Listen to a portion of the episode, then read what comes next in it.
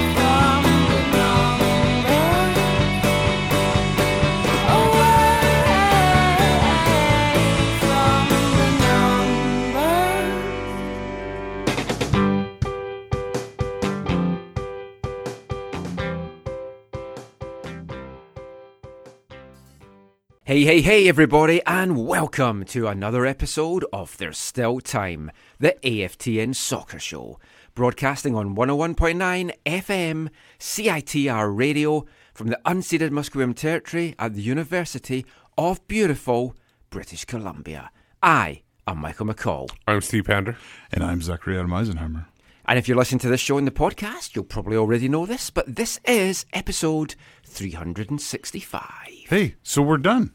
Oh, yeah. Yeah, we can stop now, right? Yeah, you told me. can just replay this Yeah. now once a day f- every year. Yeah. All our episodes. Because basically, if you look at like the Whitecaps MLS era, it's just been like on repeat. You know, well, s- some. no, it's not are- are the playoffs like the leap years? something like that. Okay, that's good. Plus, it's the same thing. Old, you hire an unexperienced coach, goes through a couple years, ups and downs. Then they get rid of him, hire another inexperienced. It's the same thing over. It's like recycling. Kind They're of. big on that. And they're big on that here yeah, in BC. yeah. I wouldn't Everyone's call big on MDS an inexperienced coach. Inexperienced In in M- MLS. in MLS. Yes, I agree Yeah, with well, that. Same Yeah. with same with the other. I guess, yeah, three 'cause coaches. Martin Rennie the had other some ones were just inexperienced. The other three were inexperienced in MLS. Robbo was definitely inexperienced overall. Yeah. Sure. Rennie had his USL experience. And Teitur had his Limited. an Oh, yes, I- USL. I'd experience. forgotten all about Teitur. It was just so fleeting. But we've got the gang back together. Steve was missing last week. How, how was Steveston? It was good. It was Good nice, times. nice salty air. Oh, it's always good down there. Really enjoy it. Clears your sinuses Everything right out. seems salty there. Yeah. Did you get a hot dog? No. Oh. fish and chips. Wiener Schnitzel. Oh. Shit, I said it wrong. I couldn't say.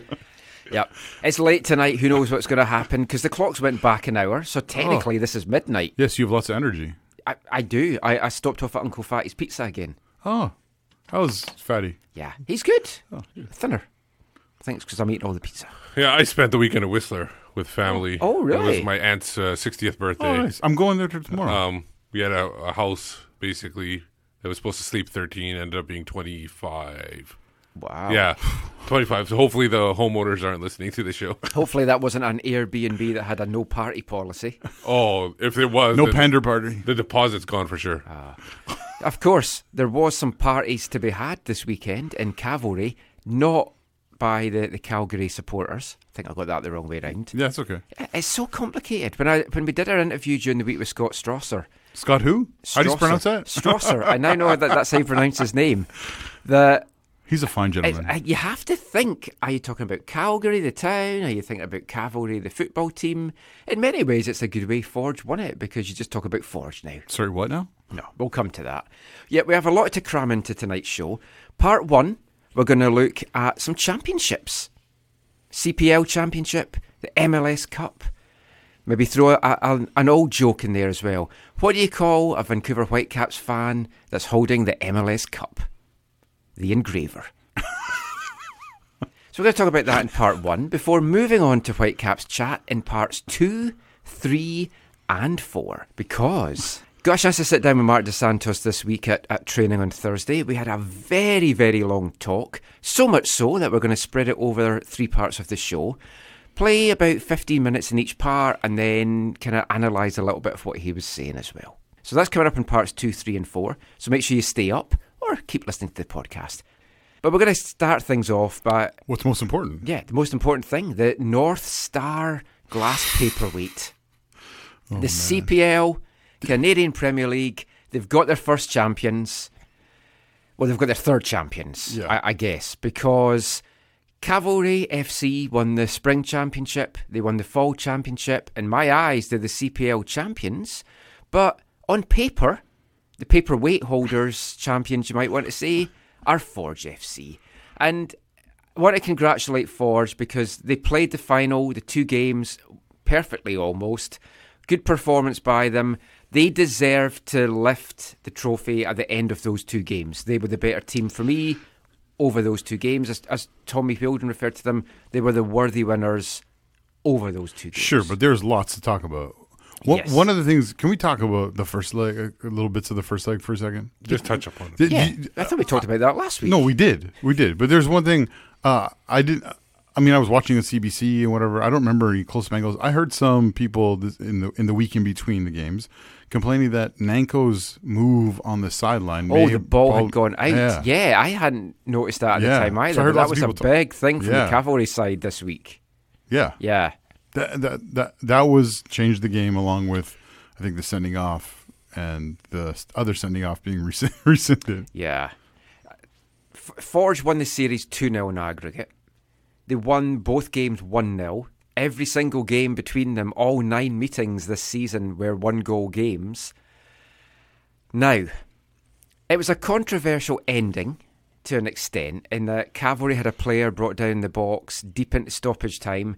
They're all appealing to the referee for a penalty, while Forge are like, You do your appealing, we're going to break Yeah. two on Marco Carducci. From about like was ten yards outside the yeah, the, the, the, that, it was their possibly own. right outside the box. It yeah, was, it that's was crazy. th- but that's that's really stupid on and uh, unimaginable on a Tommy Wheeldon uh, Yeah, coach they- they side. just threw that they lost it it. at the last second. Uh, also, I would say as well for me, it was wasn't a penalty. I think it was he got the ball.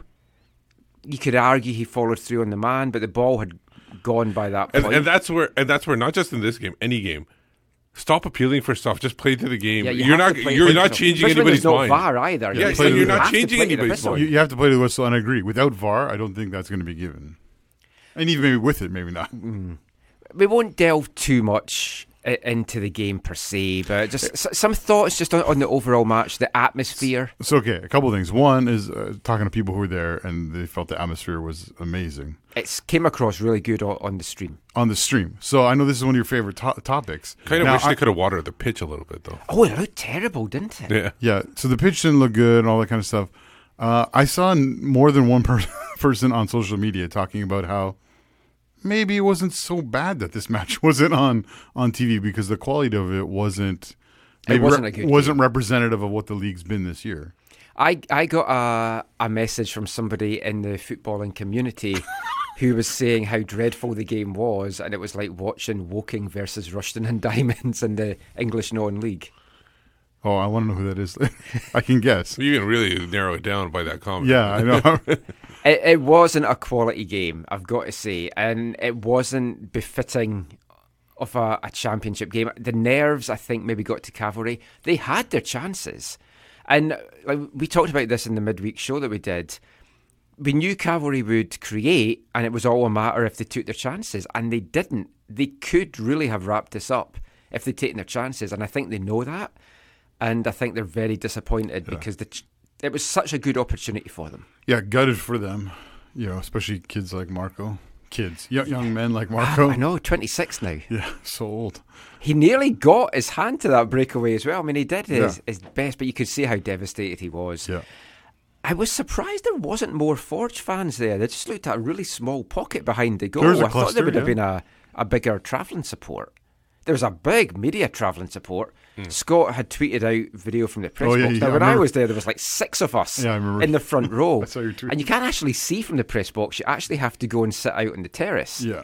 which is also mixing in with the hospitality folk. So where all these people watch the game from, I've no idea. But that was just row after row after row. But that pissed me off as well. The media have turned up for the big occasion, get out and support these teams during the regular season. You see it on the island Let's as well. not say support. This- report. Well, report. Yeah, they're they're not in the position of supporting teams. support and report Mm. then during the season because Pacific FC as well have struggled to get media out. It's, it's the usual kind of three or four people and then five when I make the trip over as well. So eh, it was great to see them for this, but I would like more of the mainstream media to, to get out there.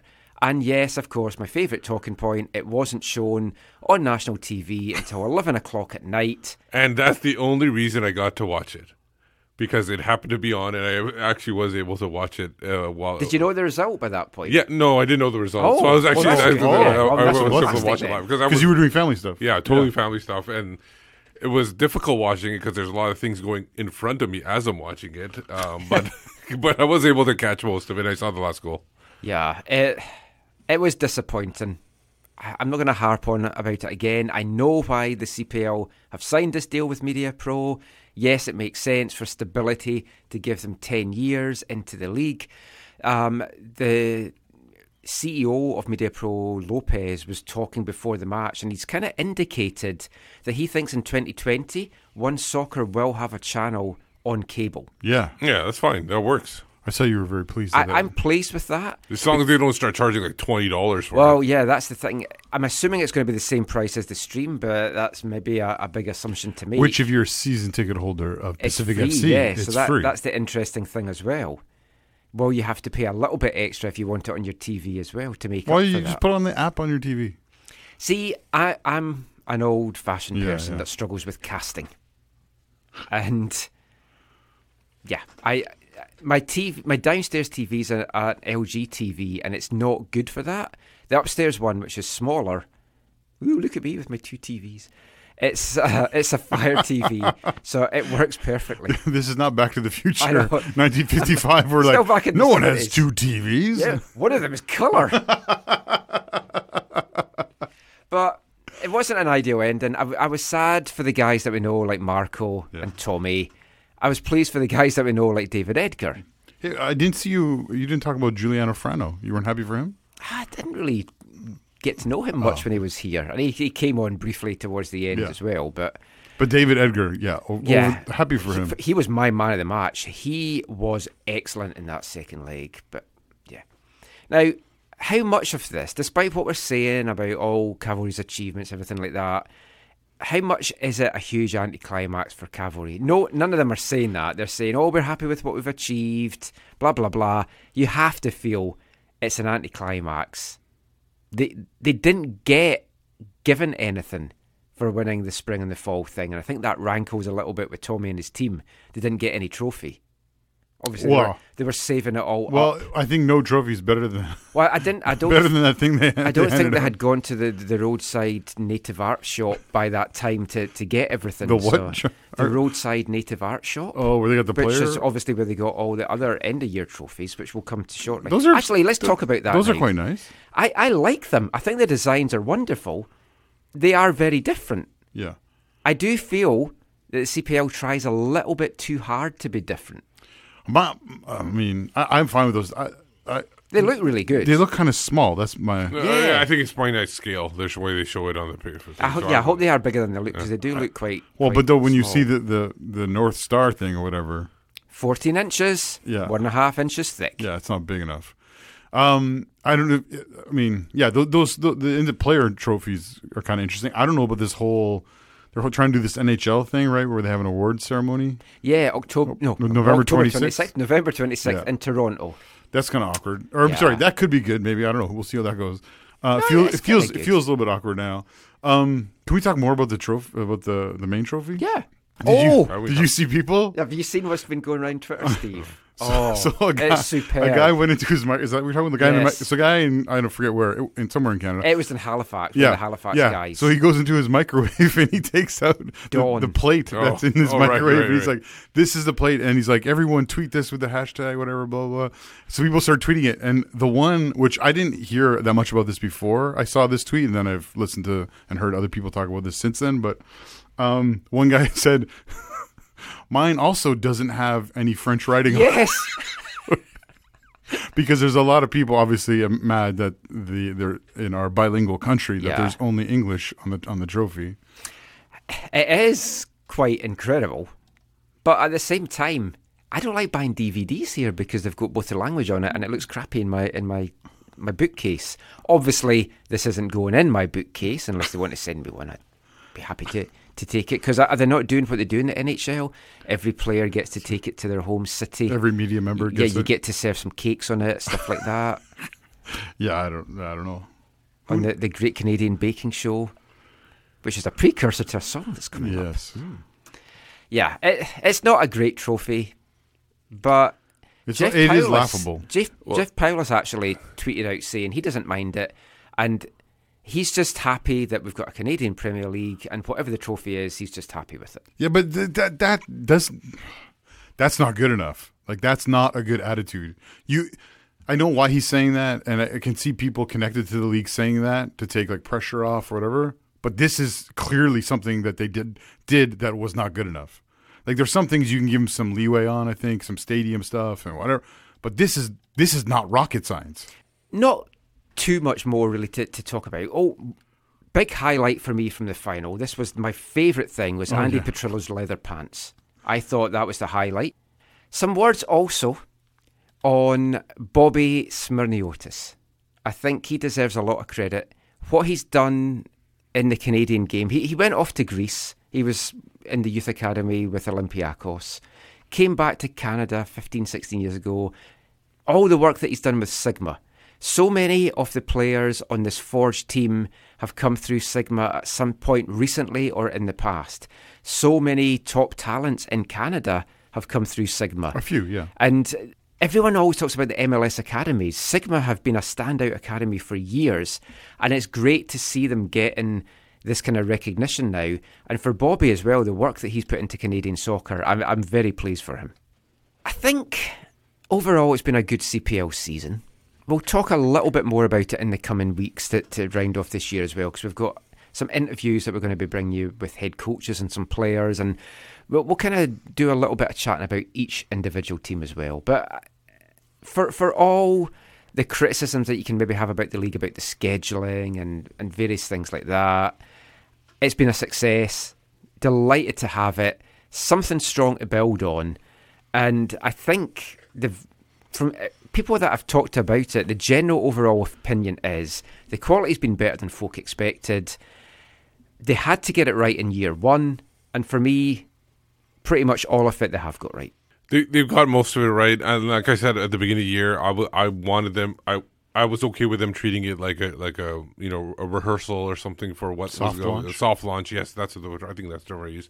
Um, so I'm, I'm, I'm but I'm thinking it's it's gone well. Yeah, there's always gonna be kinks on the road. There's gonna be gonna be like you know think they need to change, adjust, and stuff like that. But overall, I think it's been a success for what it's been, especially the short time frame they launched it in. I feel still feel that's a very short term to launch a actual league, top league that you Yeah. want in the country. Yeah, that, those are fair.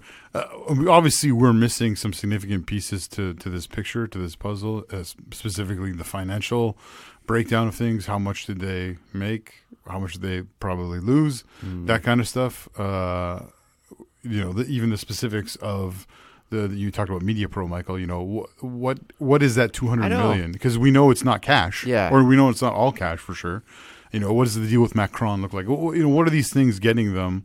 Uh, how is it offsetting some of the their how is how was it set up to set off offset some of their potential losses and all that kind of stuff?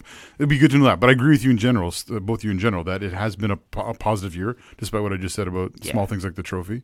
Or The, I mean, the, the big question is: Is there going to be an eighth team for next year? They've Yeah. pretty much, for me, just got a week to announce it Yeah. because you've got the draft coming up next week, and you can't have a team in the league that hasn't had a chance to draft a player in the Well, you- draft. I don't feel Well, you could if you give Well, you them can, if you, if you give them other incentives. Incentives or Take a player from whatever team you want. no Um, if you get them bring in and some of their own. The last thing I'll say about the CPL itself, the last thing I'll say about it is that it, you know how everybody says it's difficult to launch an expansion team.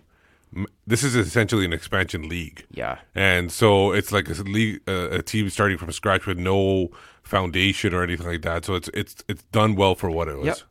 Absolutely, and delighted for everyone involved in it. And as I say, we'll talk a little bit more about it over the, the coming weeks. Well, definitely because already some, the rosters are changing. And Oh yeah, lots of goodbye tweets Yeah. from, from players. So there's an Ontario Championship in the Canadian Division One. Are we going to get an Ontario champion in America's Division One league as well? Because as one North American Championship gets decided, another one is on its way this weekend. We talked about it last week. It was a nightmare situation. The Halloween horror came to pass. It's another Cascadian rival versus Canadian rival in the MLS Cup. Seattle Toronto. Boy. Meteor You know match round three. I know, I know. Uh, people might get upset at me, but I'm kind of like I was excited to see this because it really upset the people at MLS Oh, at yeah. New York because they wanted LAFC versus Atlanta. And, and, Yeah. and probably the Whitecaps FO as well. Yeah. Yeah. So if you think it of it that way, it's, it's not a bad thing. I don't think for. Uh, I think it's hilarious. I think I thought it was, especially the Seattle game. Thanks. I, th- I thought that was like I was like, especially Bradley not able to.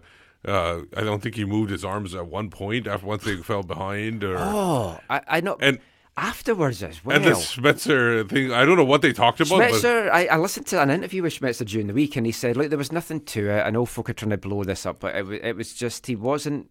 I'm he sure there just was nothing to it, but the whole things. optics His of it language, fantastic, He yeah. looked, he he looked the courteous winner that we've never seen, the courteous loser that we see all the time. Even when he wins, he's kind of. It's like he's lost the game and always has something to moan about, as he was here yeah, when, the- when he won the game. And the thing is, the week before, the telling uh, who did he tell to get lost or something? He told one Oh of the yeah, reporters. Salazar, uh, the yeah. reporter, yeah. But that that was I was okay with that. Of course, he didn't win here. That's why he was in Oh, the yeah. Yeah, for, forget about that. I Seattle and Toronto. I don't like praising our rivals, but they both put in excellent conference final performances, and they, they deserve to get through. And LAFC, when it was one 0 to LAFC, and they got that penalty that was never a penalty, that was that was harsh. I was getting had my tweet all typed up. Yeah. Going, oh, here we go, game over. Let's let's hope it ends up five or six now. Waiting to hit send. It's like, oh, he saved it. I'll just delete that. and for Toronto to come back like that in that atmosphere, without Altidore, without Omar Gonzalez. Well, Omar Gonzalez on the bench, right? He's not fully. I. I wasn't Yeah, sure aware of but- that. I, it was it was a very good performance, and like both Seattle and Toronto, they deserve to be in this final. It's the third time in four years these two teams meet in the final. First two were in Toronto. This one's in Seattle. Still not sure if I'm going down for it or not. Kind of want to go down for all the the non-game side of it because there's uh, Don Garber's doing his state of the league thing, and there's lots of events and things on. The game itself, I really couldn't be arsed watching, to be honest. Were you there in 2009? No, there? I didn't, and that's Oh. the thing. I've never been to an MLS Cup, Yeah. so I would kind of like to go down and kind of take in the whole spectacle. To- I just hope it's not going to be a game like it was in 2016 because that was the most boring MLS Cup I think we've ever seen. Nil nil penalties. The one the year after when TFC won it 2 0 was a much better game. I think we will get a good game this time. I can't see this being a game that, that disappoint, and it's 72,000 fans there as well. The tickets, we'll, we'll come to that in a sec, but uh, who- have you got in this one? What are you expecting? the meteor. Who doesn't have the meteor? Yeah, who doesn't? No, uh, two, 2009 when they were the neutral site hosts when they were brand new in the league, and it was LA Galaxy versus Real Salt Lake in the final. Did you go down to? Yeah, there was a big, oh, not big. There was a group of us that went down, and it was it was the game wasn't amazing, but I think it was one one, and then Salt Lake won in a shootout. I think Golden Balls might have skied one in the shootout. Well, he got stopped. I think him and Orlando Cakes both got stopped. It was fun. Will Johnson, that was before everyone in Vancouver hated him. He was a, a Canadian men's national team player that most people liked. Uh, he got sick. He had like food poisoning, played a half, and came off. And we got to talk to him. Pulled off at half time something like that. Yeah, in Seattle. yeah. so worth going. Yes, worth going down next week, I think. And uh, so we got to talk to him. He didn't, he didn't celebrate on the field. He was in one of the big jackets coming off, kind of shaking. And he's like, "Yeah, I, I, I'm just sick, man. Like I can't be here. I got to get." out." but he, but the, but they, that was you know a, that was, it was a fun. And you're right. The things around the game were almost more enjoyable than the game because it was a whole. All these things happened. That there was all these because it was the neutral site, so there was all these big league things happening, and it was yeah, it was it was interesting to go and be a part of. I got TFC two one. Yeah, that, that was the simple question Sorry. I asked. Uh, I actually have. I, I want TFC to win this because I want Bradley's contract to get triggered, his extension. Oh yeah. So for that reason alone, I just want it to be TFC. Yeah, I, I honestly don't be think TFC minds doing that if they win the cup. It means winning the cup. They don't care. Yeah, they can always find some way to get rid of him. Food poisoning. Well, he's not coming here anyways, right? Oh, he's not coming here. There's some of that foolish talk. No, Okay. no, no. Well, I yeah, I, I, So I who, who have you got? Meteor. Well, MDS was asked about this, and the, the Whitecaps wrapped their training up on Thursday. So MDS was asked a little bit about who he wants to see win the MLS Cup. Here, here's what he had to say on it. You ask me if I watch them live? No, I don't. I, I played with my kids yesterday at five, and before that, I the game before LAFC LA Galaxy, I was watching a movie with my kids. I don't watch these games. I watch the highlights because it, it bothers me to to watch playoff and not be a part of it. What did you think of the results? So, and do you have a prediction for the final? Uh, I wasn't that surprised with the Atlanta result uh, because Atlanta has shown uh, throughout all the season that it's a very strong team, but they had moments playing home uh, in big games that they didn't win those games. Um, Toronto went to win NY- NYCFC, so that wasn't as much as a surprise for me than LAFC because uh, LAFC was a monster playing home. LAFC was a team that uh, uh, won the majority of their home games, and last year uh, that lost against uh, Real Salt Lake in the quarterfinals of the playoffs, and then being one win away from a final that was the U.S. Open Cup in and losing against Houston in, in penalty shots. So in my head was there's no chance uh, this third time something like that's gonna happen. So for me, it was uh, uh, the it was the biggest surprise. So that was MDS's thoughts there on the MLS Cup. Hard to disagree. And Zach is cheering for a meteor. And I, I played this on our midweek show, but for folk that didn't hear it, I just want to play this again just to round this section off. Here's Jake Nerwinski's take on who should win the MLS Cup. Jake, did you get a chance to watch the MLS semifinals? Obviously, Seattle and and uh, gosh, who beat who beat uh, Toronto? Seattle and Toronto. Yeah. You've How many forgotten them victories? already? Yeah, who cares, right? Two of the worst teams for us to make it, huh? Two- beating two of the better teams in the league this season that most people would have picked to go all the way to the finals. Do you have any predictions for the finals? And you know, how do you look at those? Listen, semis? if I was a betting man, I would lose all my money. There's no way I'd bet those teams to make it to the final. They went into the two hardest places, you know, to play really as away teams, and they came out with wins. And I think it's, you know, it's it's cool for the league that it's you know last three out of the four that's those two teams. Um, I think. I, I don't even know who I, I don't really care because I, don't- I want them to tie. Can they tie? Like, I don't, and like no one wins, no one lifts the cup. Is that fine? But I think it's going to be tough for Toronto to go and do it again in a you know another crazy atmosphere in Seattle. Is that a possibility that no one can win? I'd Yeah, go and yeah. see that, yeah. If the meteor hits, okay, but then I then I'll if I'm there watching it, I'll I'm sure you'll be fine. you know collateral damage. I'll take that. I'll take one for the team. Literally, you guys can carry on in my memory. Just the be- AFTN Memorial Podcast. yes. Just before we, we wrap up, got a tweet from Greg Petrie who says, Not sure if you saw this, but apparently CBC did want to show this, the final of the CPL live. Chris Wilson from CBC says that CPL chose to show the game exclusively on their own uh, streaming service, so we were unable to show the game live. We decided late was better than never. So there you go. So they, they wanted to show it, but the CPL are the ones that said no. That's a massive mistake. That's crazy.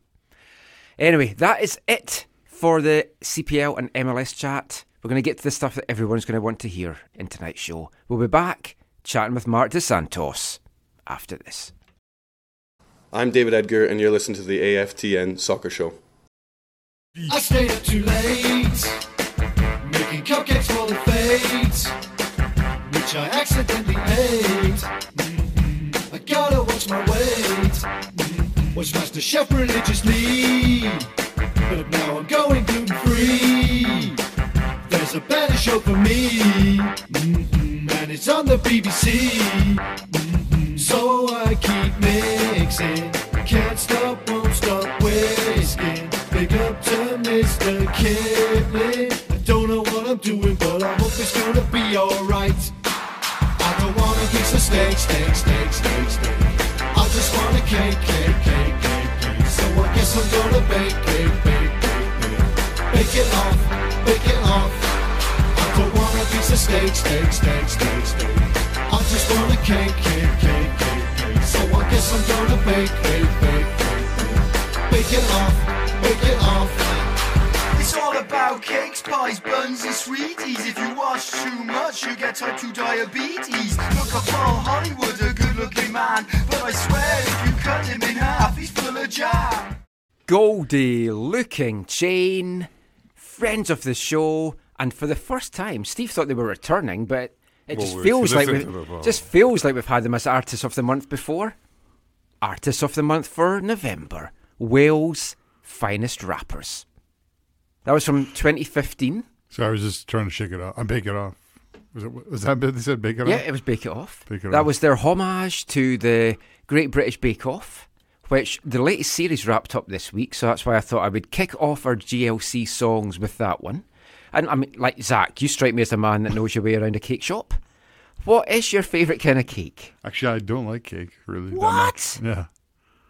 Steve, do you? I know you can't eat chocolate. I like vanilla.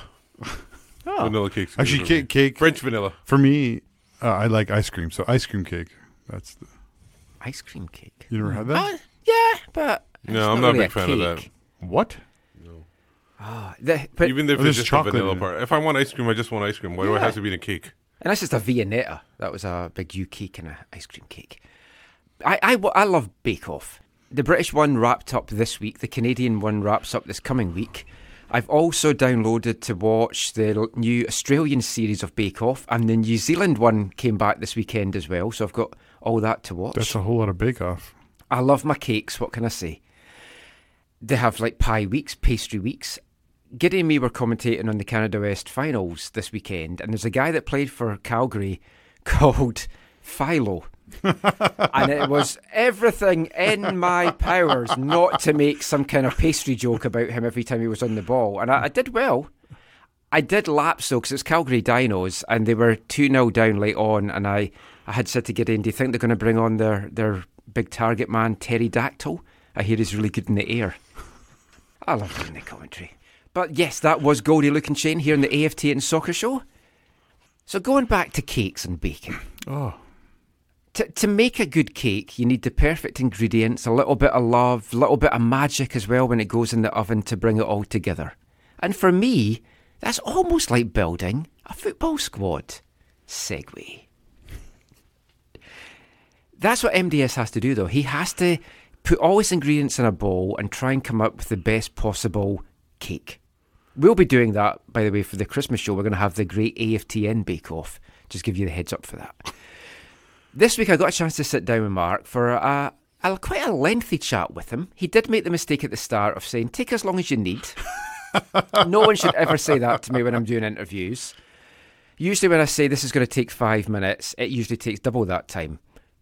Caitlin would maybe disagree, but that's a whole other story. But we did have a lengthy chat covering a wide variety of topics, and we're going to bring you that now over the next three parts. We- We're kind of splitting the chat up into a past, present, and future almost. So, Oh. so let's get to it. This is like the Christmas story. Yeah, I didn't want to spend too much time dwelling on the past, but there, there was stuff that I felt we had to talk about. So let's kick everything off now. Here is Marc Dos Santos. He's the gaffer. Thank you for doing this, Marc. And I don't want to talk too much about the season that's passed, 'cause it's past. And I'm always more looking forward to the future because what's done is done. But there is a couple of little things I just wanted to kind of touch on from going back. You've had a couple of weeks now to kind of think about the season finishing. If you were to kind of sum up how this season has been for you in, in one or two words, what, what would you say? For me personally, Yeah. uh, I would say in two words, there's a mix of frustration and and huge learning process. It's tough to say it in one word. It's a mix of both. I thought frustration might be the word that you. yeah, you but went, there's a huge learning, learning, and I have to justify it on the sense that I came from from a club that was LAFC, uh, and I arrived there in a club that was in uh, maybe the worst moment of their history. Uh, because there was way too many things happening. If you look at the season off the field and on the field, there was a lot of things that could have brought frustration to the coach, and it brought frustration to me. But at the same time, there was a huge uh, learning uh, process in, in my life as a coach. That was one of the things I was going to ask you. Is it fair to say that the job was maybe a little bit bigger than you thought it was going to be when, when you first came in? Yeah, much bigger because uh, uh, it was much bigger. I think because of the state the club was in. If I would have arrived in a club that had uh, a nucleus of players, um, a little bit, if I could compare with, with someone that came with me, j- just comparing, right? When uh, that came with me from the NASL, Gio. Gio arrived in a Portland team that had a lot of history, and Valeri was there, and Blanco was there, and many players like Chara was there. So you arrive into a nucleus. Do you, do you understand Oh, what yeah, I mean? yeah. And I felt I arrived into like an empty hole. you know, like who are the nucleus? Who are the key players? Where's everybody going? What's going on? And that was the difficult part of the job. For me, that was the most difficult part of the job. Uh, and now I feel I'm, I'm, I had to pay a price this last season to try to build the culture moving forward. And I'm excited about that. Like a year ago when you came in, there was a lot of excitement. Did, I mean, obviously you'll set personal goals and everything like that, but did you think you would be where you are now in a year's time and basically having to go and rebuild not the whole squad because you've got some No, key players no. there, but you, you're still looking for those really key personnel. Yes, no, one hundred percent. We're still looking for the, especially in the attack. In the attack, we're looking still for those key difference makers that you don't need to do everything by the book. You know, some of the players that are just gonna take, that are gonna kind of help the coach in the last third. You know, the, the, the goal yesterday, the first goal of Toronto FC, that's not worked in training. I guarantee you that. That's a moment where he's in the corner of the box, cuts inside, great shot with his right foot. And we didn't have enough players to bring those moments, to help in those moments. And that's what we're looking for. Yeah. So when I was building in the beginning, did I think that we would be here today? No, I thought we would have more of these key players. Unfortunately, we don't, but we're in a much better state today than when I arrived in the sense that think about Max Crepeau. I think about in the possibility of keeping Erik Godoy, Jasser Khmiri, that is training like a, a machine, and I'm excited to see him in preseason. Derek Cornelius, that has a full year now in MLS and is a regular with the national team. That sometimes we we think the grass is always green uh, in the other country south to us, but we just beat them in a in a very convincing way. And Derek played in that game. We have Ali with us. We have Inbeom with us. We have Rusty another year with us. Uh, a player like Theo Bair growing with us, you know. So when I look at all of that, not just to name a few, you say, man, you're in a much better position than than when I arrived in the beginning of two, the end of 2018. I, I asked Jake this today. If you just look at the stats, it looks like the defence was terrible. But you watch the games and you know that some of the best performers this year were on the defensive side, which obviously shows you where a lot of the, the other issues were. But is it weird to have so many strong defenders but yet give up so many goals the, the way that the team did? Yeah, I think that the way the the reason why we had to suffer so much defensively was a lot related to the lack of pressure in the first line. A lot, and that's something that we're evaluating to get better next year. And one of the things that helped us is definitely if you look at the last six games, we defended much less in the six games than we defended in all the rest of the games. And it's related to, to players like Michael or Toss doing better that job. And it's not that it improved the quality, but improved us being far from our goal. Um, that's something we we want to improve and looking for pieces that are going to help us improve in that, and we will. I'm I'm I'm absolutely sure about that that we will.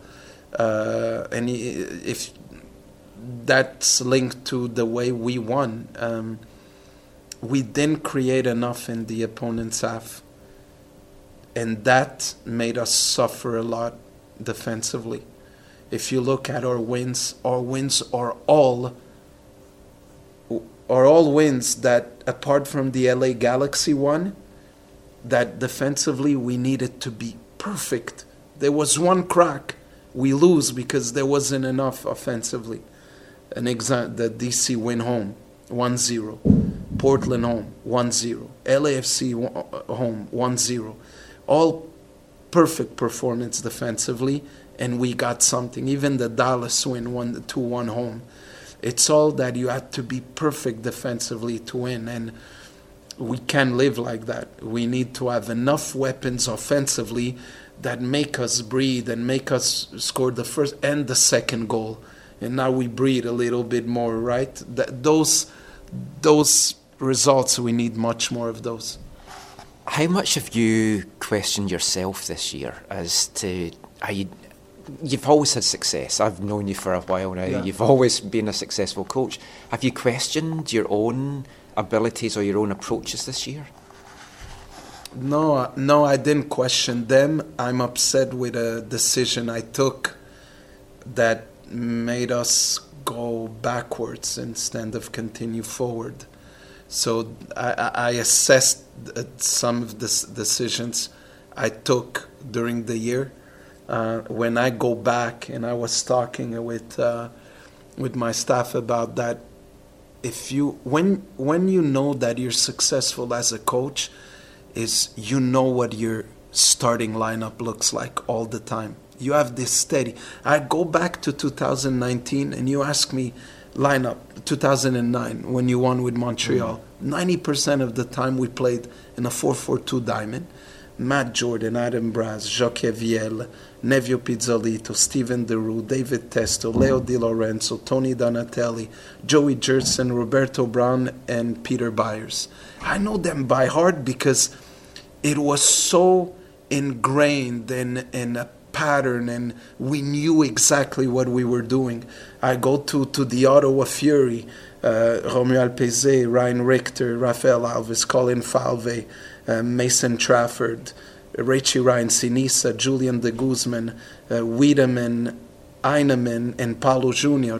And always ingrained, and we knew exactly what we were doing. I could tell you the same with uh, with uh, San Francisco, where then it was a back three, and it was Carl, Uh, Nana, Reyned, Jackson, Max, in the midfield, Greg, Tyler, and Mikey Stevens, and then Kyle Bekker and Tommy Heinemann, always, always ingrained in the team. Here, I don't know. Yeah.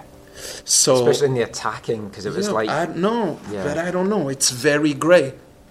And I told told the guys that I take blame after the the the Gold Cup. After the Gold Cup, players arrived and the locker room was not the same. Um, we tried to question a lot. Was it? It was in a weak moment because I think we had those three weeks without playing, and we're coming from eleven games. We had one loss. Uh, we were two or three points away from a playoff line, right? Yeah. And I felt okay if we sign now two guys to make our team better, now we're gonna have a chance of going.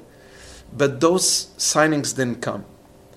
Uh, so July transfer window was not good. The signings didn't come. We didn't get help.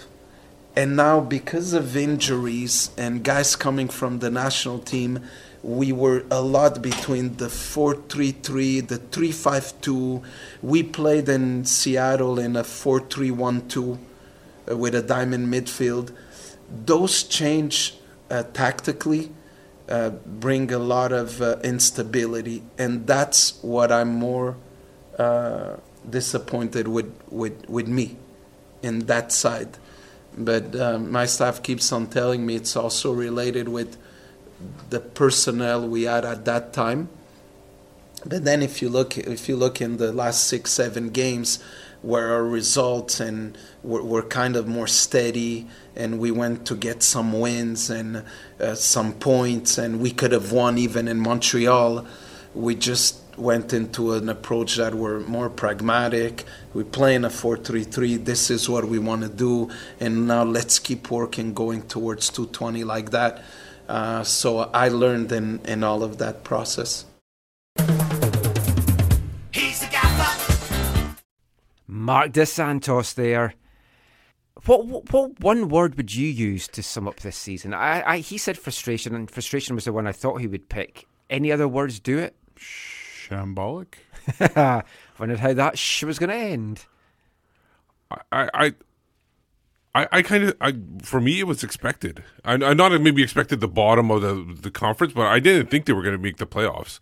I thought they would be better at um, maybe challenging for a spot, maybe being competitive longer in the season. But I think expected considering all the changes that were made. Yeah, I mean, it was always going to be a, a tough ask. You thought if they were going to make the playoffs, sixth, seventh was maybe going to be the, the best that they could have, have hoped for.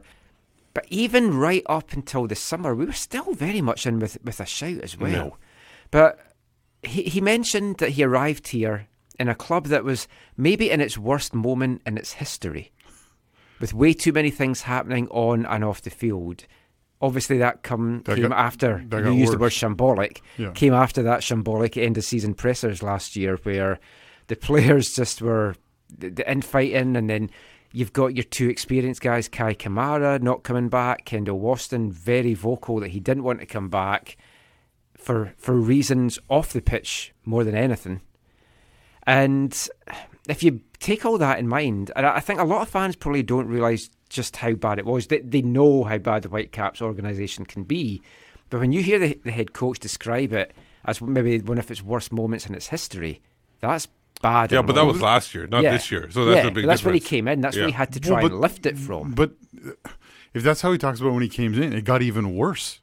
Like, But did it? the, No. yeah, the, the things off the field got even worse. Off the field, yes, I understand that off the field, but it, this wasn't concerning the team. This was stuff that was in the Okay. past, and I 100% agree with you. It was horrendous what happened Well, off the pitch, and especially th- this was more boardroom stuff that happened this year. Sure. not really on okay, the pitch. but also in one sense, it got worse because they uh, there were so many misses in who was brought in to try and make the team better. Yeah.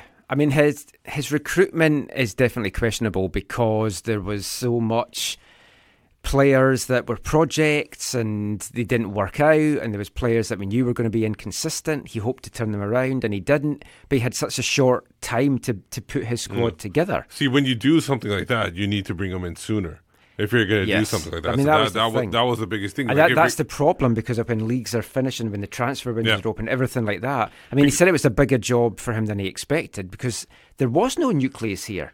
the thing is, people think it's you know talk about the January transfer window, and actually for MLS, I don't think it opens in January. If I'm not mistaken, it opens It's in February, February. yeah. yeah. So people always think, oh, January transfer. There's no January transfer window in MLS. Yeah, yeah. you You, can can, sign players, you can have and have- arrangements for yeah, signings, but the official transfer, yeah, February. Yeah, and he but- described it as an empty hole with the way that the players were leaving and wanting out, and that is the most difficult part of his job. And he said he had to take this first year pain. I'm not sure that's how it was sold to the fans that it was going to be No. so much pain, and I think it wasn't at all. That's where so much of the fan frustration came from this year. But yeah, and the, the mass exodus they knew was going to happen because the the way the Whitecaps structure things is they center so much around uh, the, the the coach, right? So they ha- they have these people with these other titles who don't really do what those people traditionally do in in, fo- in football clubs, Yeah. and so much like people, you know, I don't know if it was this clip or one of the clips we're going to listen to later. How we talk and you, it's one of the, the future ones. So maybe I'll talk about that more later. But the, the, so much is on the head coach at the Yep. Vancouver Whitecaps that it it it, it uh, they can only do so much. Yeah, he can't be the coach and do all these wear all these other hats. Yeah. Uh, We'll said- talk about that in more detail in a He-. He's still looking in the attack for the key difference makers. But the, the thing is, since we've come t- into MLS in 2011, we've always struggled to find these key difference makers. Or maintain, or hold or, on or to at them. least maintain them, yeah, like hold on. Camilo. And then you've got Pedro Morales. He comes in. He's got a great first year, Yeah. and then it doesn't doesn't work out. We've always seemed to be a club that is struggling to get a prolific goal scorer after Camilo, or a key difference maker that's going to boss the, the middle of the park.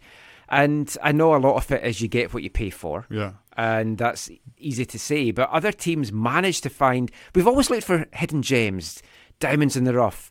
It hasn't seemed to work out most of the occasions. Other teams, though, seem to have a recruitment that finds these guys. Yeah, but that's again more symptomatic of who the club is and how they function. I mean, the Camilo thing is is the perfect case in point. They found, they unearthed a diamond Yeah, in the rough. He was, he was the one guy. But both the things you talked about, how they kind of how who they are and how they function off the pitch, and money are the reason why Camilo wasn't here.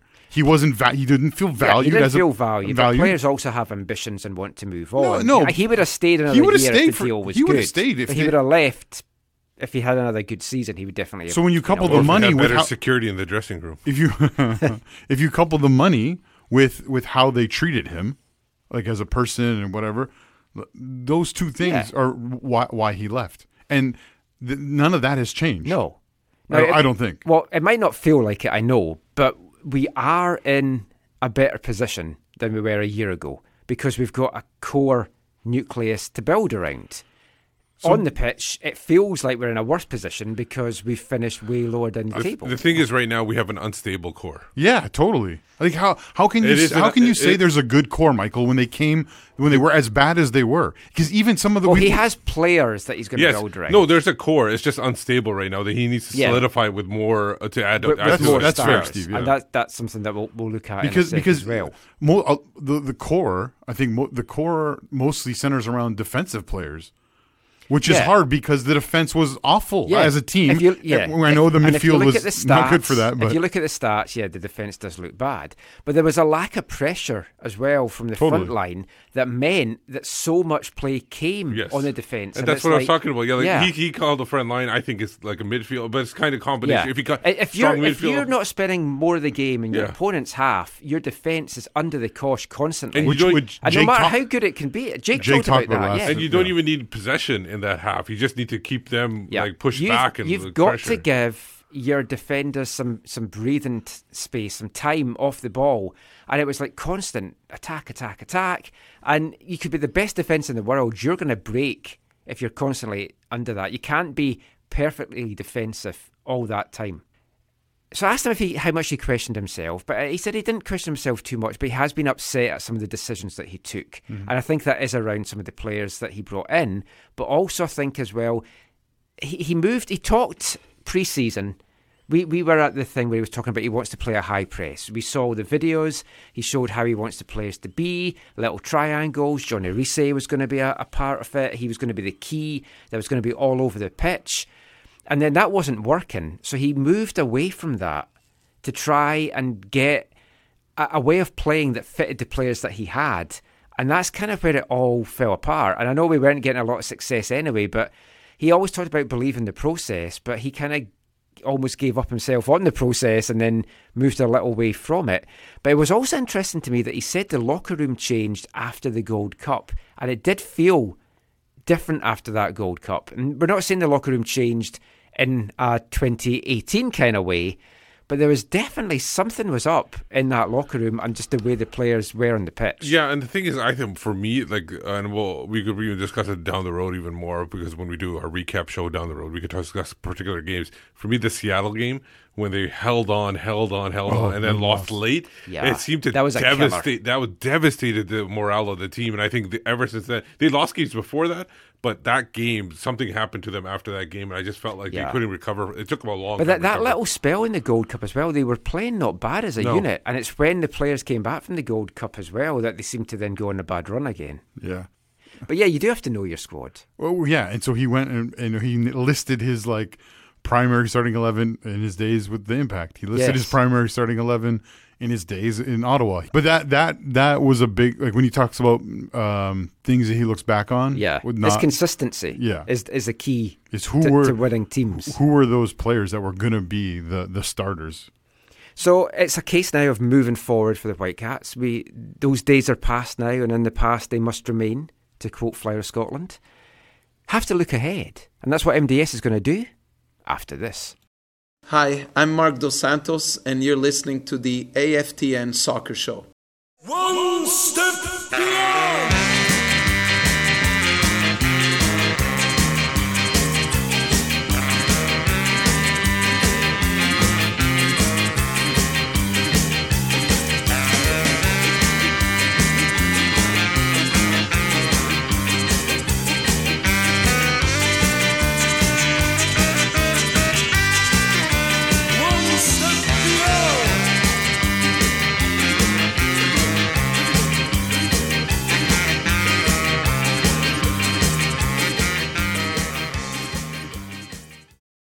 One step beyond.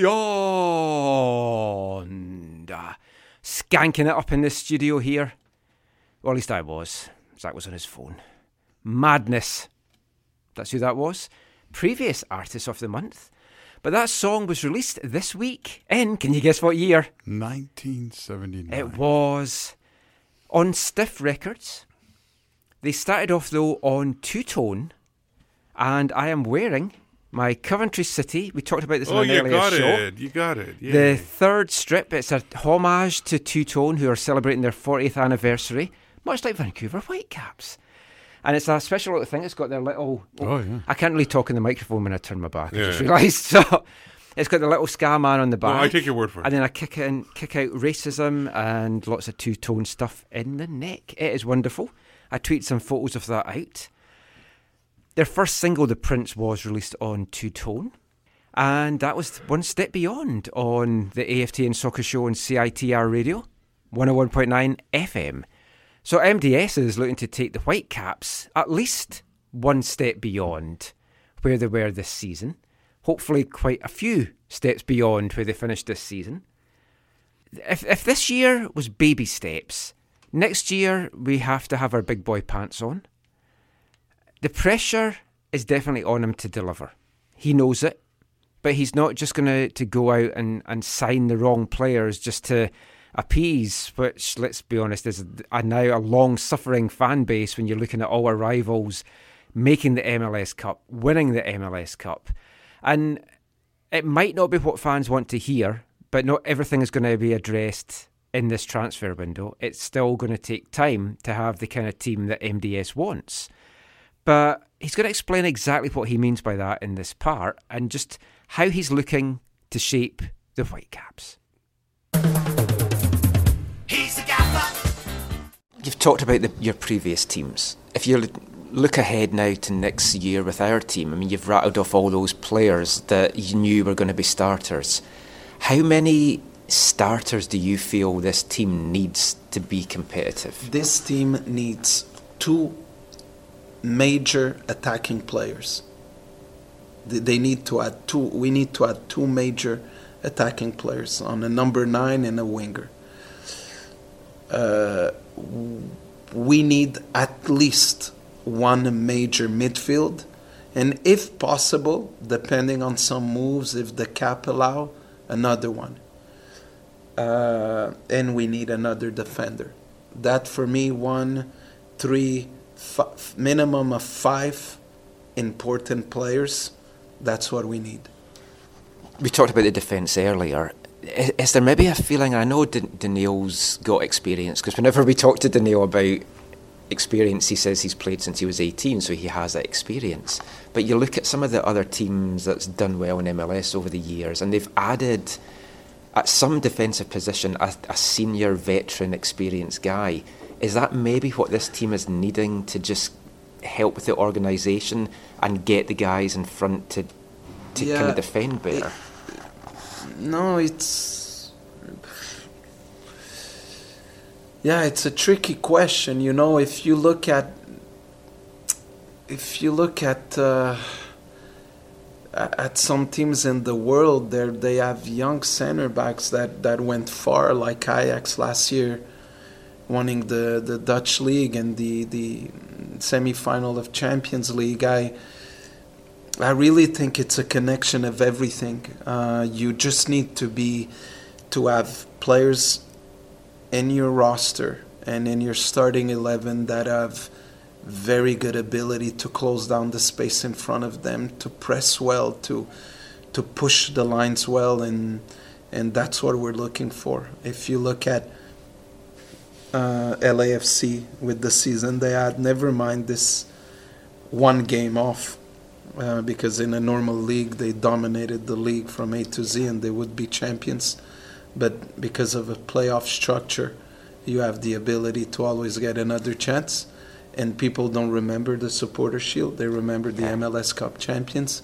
Uh, but you have to look at the dominant run all year of lafc with segura 21 and uh, walker zimmerman.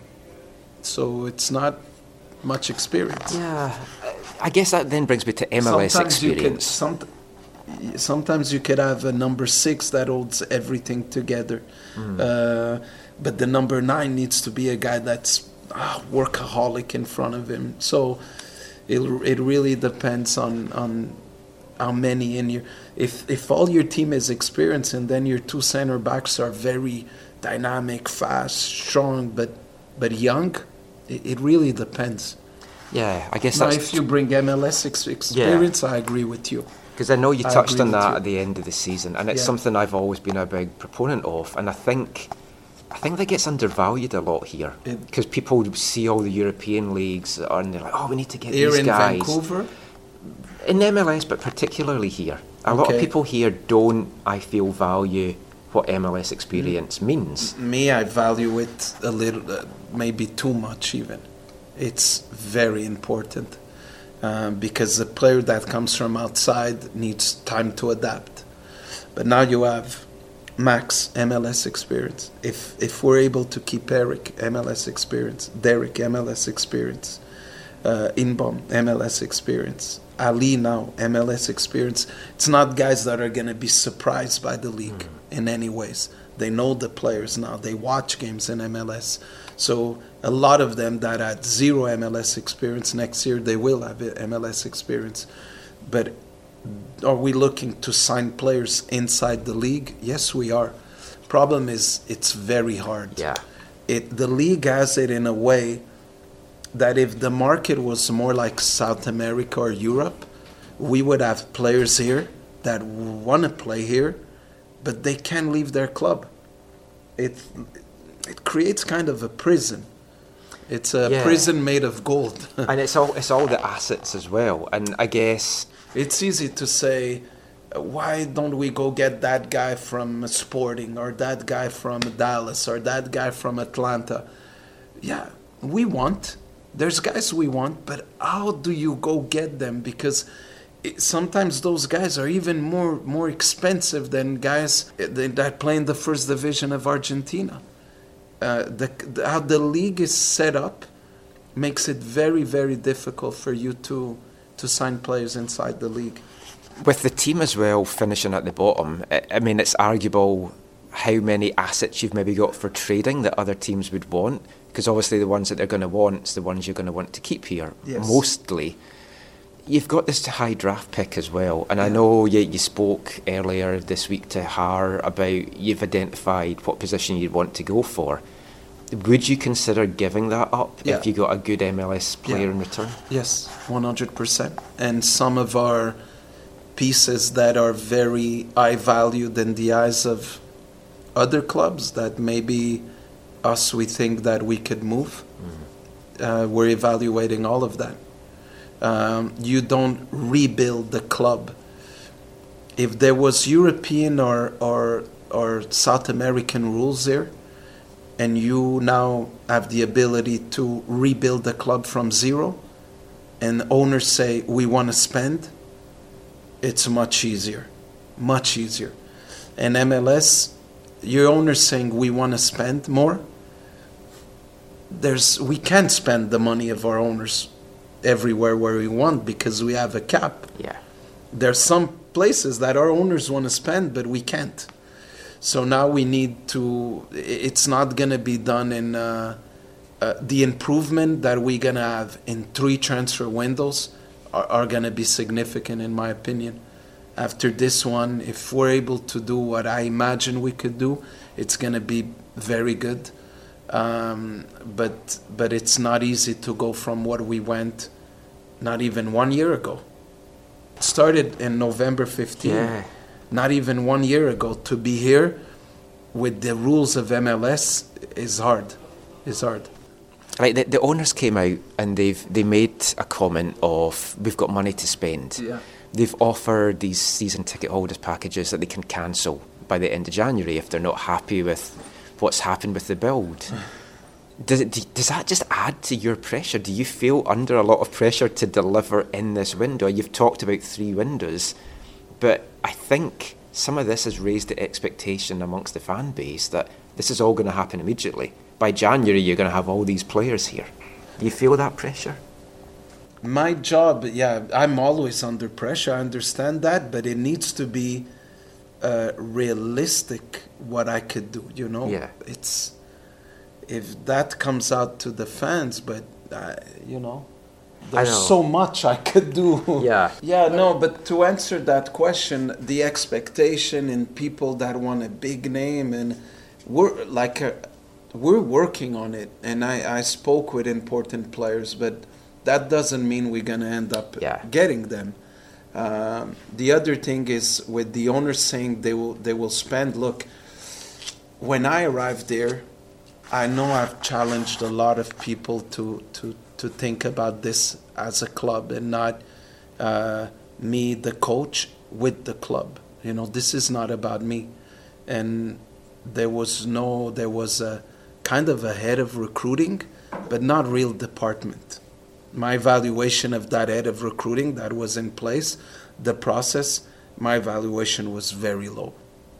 So then we had to, we started the process of today we have three people on, on the ground and sometimes people ask me oh are you going to announce who are these people? No we don't have to.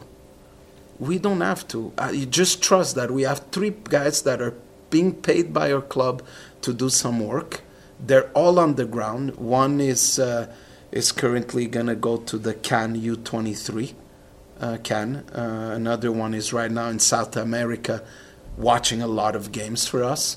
Uh, we've been there with him. Uh, we're gonna have a, a head of that department, so that doesn't change the, the role of the sporting director. It's still, I still, I still think that we're gonna have a head of recruiting, a sporting director that's gonna take a lot of. A lot of work off the head coach because I need to focus only on the field and on the players, and it wasn't the case this year. I, I focused way too much on things outside the field. So, if you look at that investment alone, that costs money. That costs money because the sporting director isn't coming out of the Fruit Loops box, Yeah. right? But folk don't appreciate that. They just think the Fonzie money is only going to go on players. And, and even the Fonzie money, you know, if you want my opinion on that, how much are we talking about that in the world after? I remember uh, because I'm close to a club like Porto, they don't justify every day what. Where's the Hulk money? Where's the Falcao money? Where's the Jackson Martinez money? Where's the João Moutinho money? Where's the Danilo, Alex Sandro, Mangala, Otamendi, Guarin? It never stops. Where's the André Villas-Boas money? Where's the Mourinho money? All transfers from Porto. They don't talk about that. Here, I I was impressed how many months I spoke about it. There's a lot of investment. Like for the owners to say, the sporting director, that's going to be a high position. The recruiting and how much we're paying the guys. On. So I, I feel there's a huge bounce right now in our club. But unfortunately, it's not a bounce yet that translates to goals in or balls hitting the post or wins and losses. But if we continue serious with what we're putting in place, it will bring us to a very steady place as a club. in MLS, I, it annoys me folk want to see big name players. And the whole designated player tag, just I think it's a millstone around players' necks because as soon as they've got that tag, Joaquin Ardaiz is a, a great example. As a young DP, it's like he's a DP. He should be doing this. He should be doing that. But if you look at the two teams in this year's MLS Cup, they've not got these big name players that. Yeah, folk will know Jordan Morris because he's American. Yeah, but and they'll know Ruidíaz and they'll know Lodeiro. But they're not the big name guys No, that folks been watching no. on TV, But and I don't big- think you need You know that. what? My answer on big names is we have huge names in our roster. Big names. Ali Adnan. So the folks that don't understand how big is his name, come with me one day to Iraq. Hmm. You get off the plane if you go visit Ali Adnan, and there's a red carpet that comes out of the, the plane. Inbeom is not a big name. Inbeom, maybe more people know. Uh, there's a bigger population in, in South Korea than in Sweden. More South Korean knows Inbeom than Swedish people know Ibrahimovic. So it's very re- relative, big name. Now, send us a list of the players that you feel would make the club happy. Those are tough to get, man. But I understand that, and I understand fun, fans want that. And today I understand uh, how, how soccer is. Uh, I, I use I spoke about this to coaches and friends of mine that are in Europe and South America, and say we're almost not coaches anymore. We're gonna end up being entertainers. We're like in the movie business. The movie business. The the more drama, the more crazy things happen, the more he's getting fired, he's getting hired, and now you become a, a actor in a movie set, and uh, you're you're and that that's just how the game is going right now. You know, Ali's been in Iraq and Yeah. photographed with that. How does that make you feel as a coach? He's doing a great things with his Ali- people, but Ali- it looks a very dangerous situation. Yeah, I let him be. I let him be because he's uh, Ali is. Uh, I know Ali like a son. You know, he has these projects this hard guy always bitching to the refs and players, but with a huge heart. With a huge heart. And I've seen those two parts in him. So that's his type of person. So I'm not surprised he's in the mouth of the wolf right now. Uh, so he has this personality, but he has a huge, huge heart. It doesn't worry you though that things could get out of hand and No, but I, you know, when it's uh, when it's situations like that, and he he has his family there, and he, I, try not to think about it too much. Does it worry me? Yes, it does. But would I would I message him to get out of there? No, because it's uh, his family's there, a lot of people, and he's 100% committed to his family and I know that that comes before before soccer. So I'm worried a, li- a little bit, but I don't think about it. MDS there with part two of our, our chat with him. And a, a lot of interesting things coming out of that bit as well. One of the things he talked about is that we, we need two major attacking pieces. Ideally, two number nines if you can get them, but a nine, a winger, at least one major midfielder, maybe two, and another defender. So, I mean, he's talking about that we need five or six starters still. So that goes into what we were talking about in the last part about. I'm saying we've got this core to build around, but he still feels we need five or six starters to That's get half this the team. Yeah, to get this a competitive team. It's clearly he's listening to me because that's what the positions Yes. I've stated before too. Uh, Two, two number nines though. Well, that was the interesting What- thing because he said if he can get two good number nines, he would look at possibly playing four four two. Yeah, but remember also he he he likes the way teams like Liverpool and Napoli play, where they're they're the striker. There's no real number nine, but everybody kind of Yeah, he's mentioned that a swaps few around. times so now.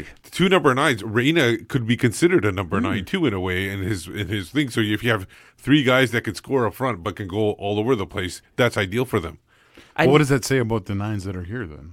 Well, yeah, They're not like, very what- good. what- and also what their And they don't fit his future system. Is. Yeah, they don't fit his system. Because you, you can't like we love Theo Bair. He's not the guy that should be starting next year. He's No. your guy that you're going to bring Come off, off the bench, yeah. Tosaint Ricketts as well, a guy, an impact sub coming off the bench. Fredy Montero, and we've talked about this. I like him in the super sub role. That's a luxury I don't know the Whitecaps can have because he is going to be an asset. He could be one of these guys. I mean, we talked about MLS experience, and he he talked about trading a, the draft pick potentially, or pieces that are viewed as high value by other clubs, but maybe not as high value here. And as soon as he said that, I'm thinking Fredy's going to have a high value elsewhere. Well, he's a Maybe not legend. val- he's a legend elsewhere, As he said last week, yeah. And but maybe not valued as highly here. But then he was also talking about, and I love this description of MLS. It's like a prison for the players. Yeah. Because I've always said they're like slaves. Yeah. It's like it's a prison. There's players that want to come and play in Vancouver, but he can't get them for a number of reasons. And it's not the old reason of, oh, the club won't spend. The club are willing to bring some of these players here, but the other clubs either won't want to let them go or their salaries are so stupid in the whole MLS salary cap scheme of things that you can go outside and get a player on such a lower salary that it doesn't make any sense. but they haven't done that though. Mike. No, but that is kind of what he's talking about, and I we, we have to get some players in of MLS experience. I I do feel, and I said it there, it's maybe the value of having this MLS experience isn't as appreciated as I think it should be, and I was guilty for that in the early years as well. I didn't think it mattered. But as I've grown to watch the league and seen the players here and seen all everything that happens in the course of a season, you do need players that know the league and all these different environments and the travel and all this kind of stuff. And it is hard to get them. And if we had a free market transfer policy like you have in Europe, that's got pros and cons.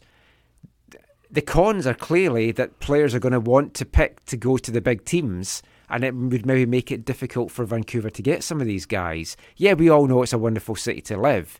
That's a hard selling point.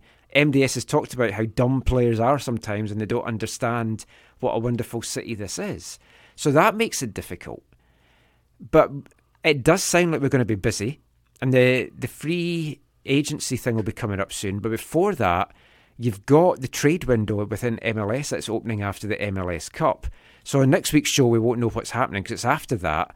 But I think there's going to be some movement, and I'll be very, very surprised if there's uh, not at least one, maybe two players from MLS that come in during that window.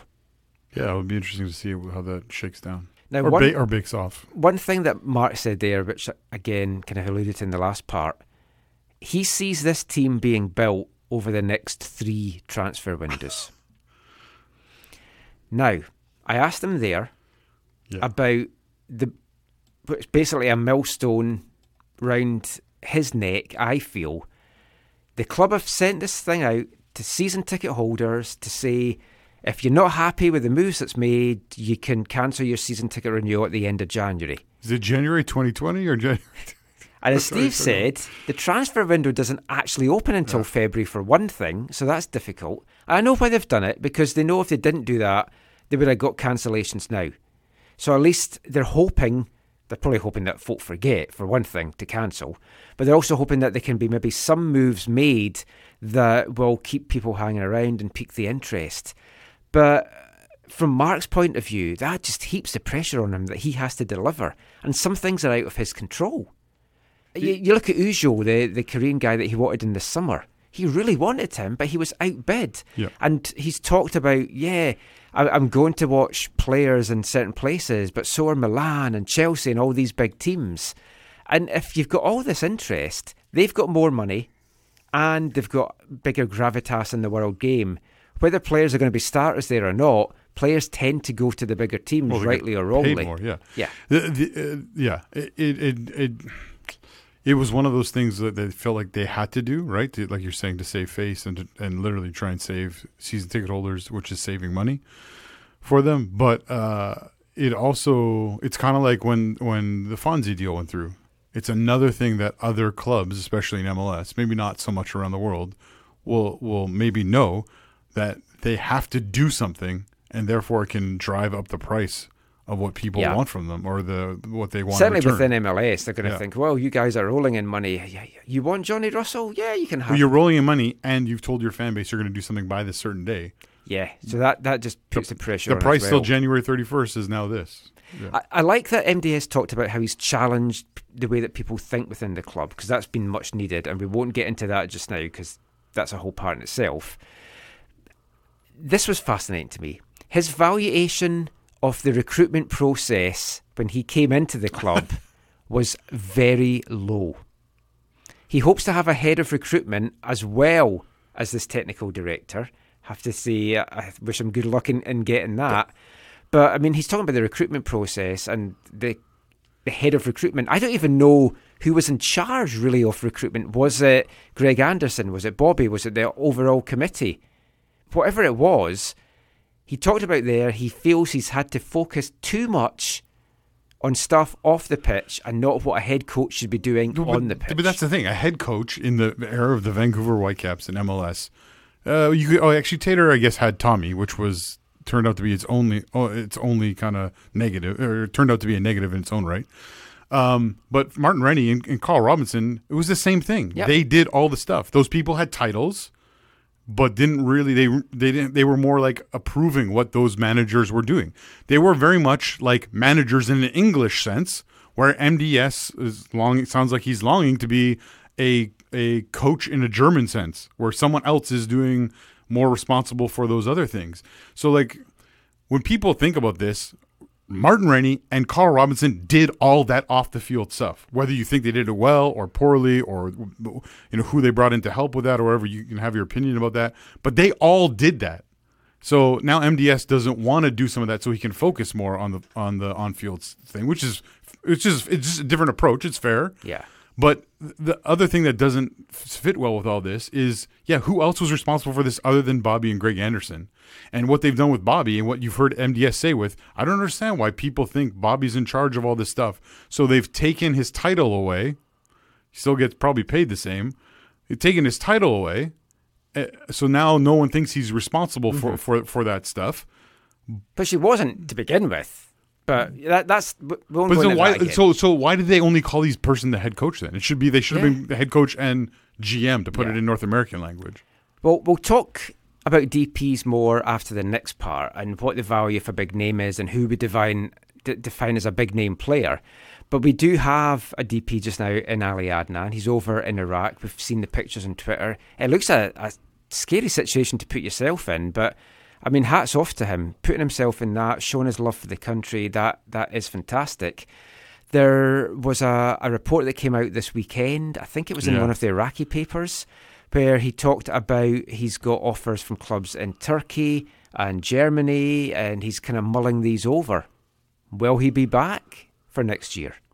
I think I, this could be just to sell himself in his own country. Uh, it could be something Yeah. as similar to that. Like just I uh, look look at I'm playing for the Whitecaps, but I'm getting all this other interest. I was wondering if it was also the old news from before he actually signed the Whitecaps too. deal. But Well, you, I think I saw you also tweet about this, Michael, saying, "Oh, maybe this is how they're getting three DPS by yeah, by him moving on." that's. We'll save that talk for maybe the next part because Marc's got a, a few more interesting things to say, and we'll be back with that after this. Hi, I'm Jake Nowinski, and you're listening to the AFTN Soccer Show.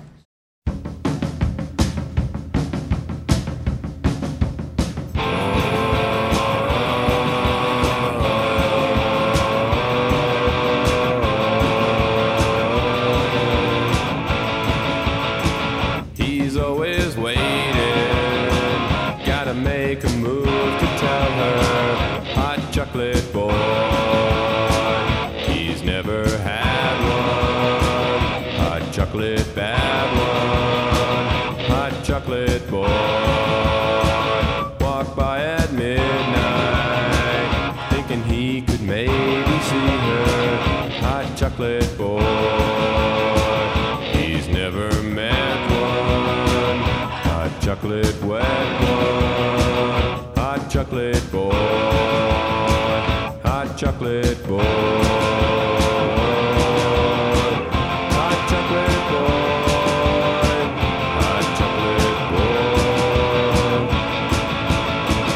Welcome back to part four of the AFTN Soccer Show on CITR Radio 101.9 FM.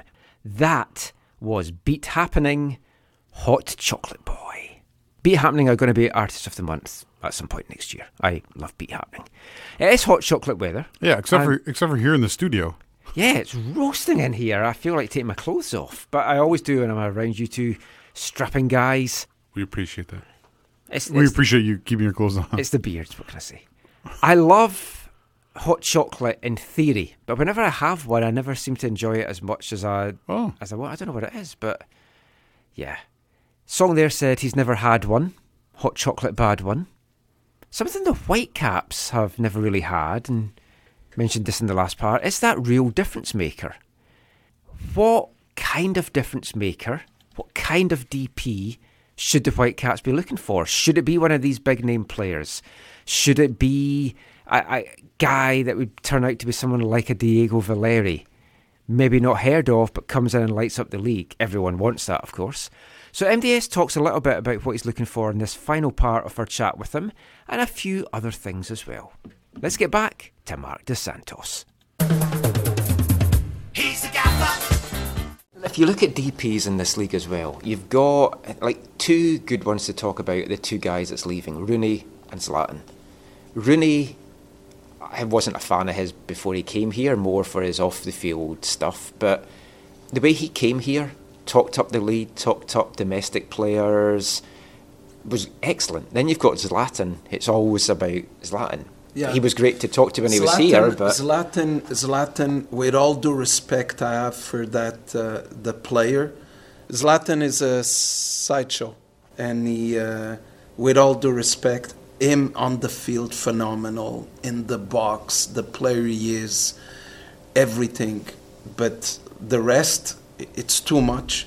He thinks um, the way he speaks and it was funny in the beginning then then it was very disrespectful for his teammates um, very disrespectful to to the people around him in my opinion to the other teams the other the, it's fine to say that uh, that he was a better bigger name than Carlos Vela uh, he, he he probably plays at the age of 36 37 38 at an incredible level uh, who's Carlos Vela next to me in these type of talks. Uh, Vela in 2019 was bigger than you, buddy.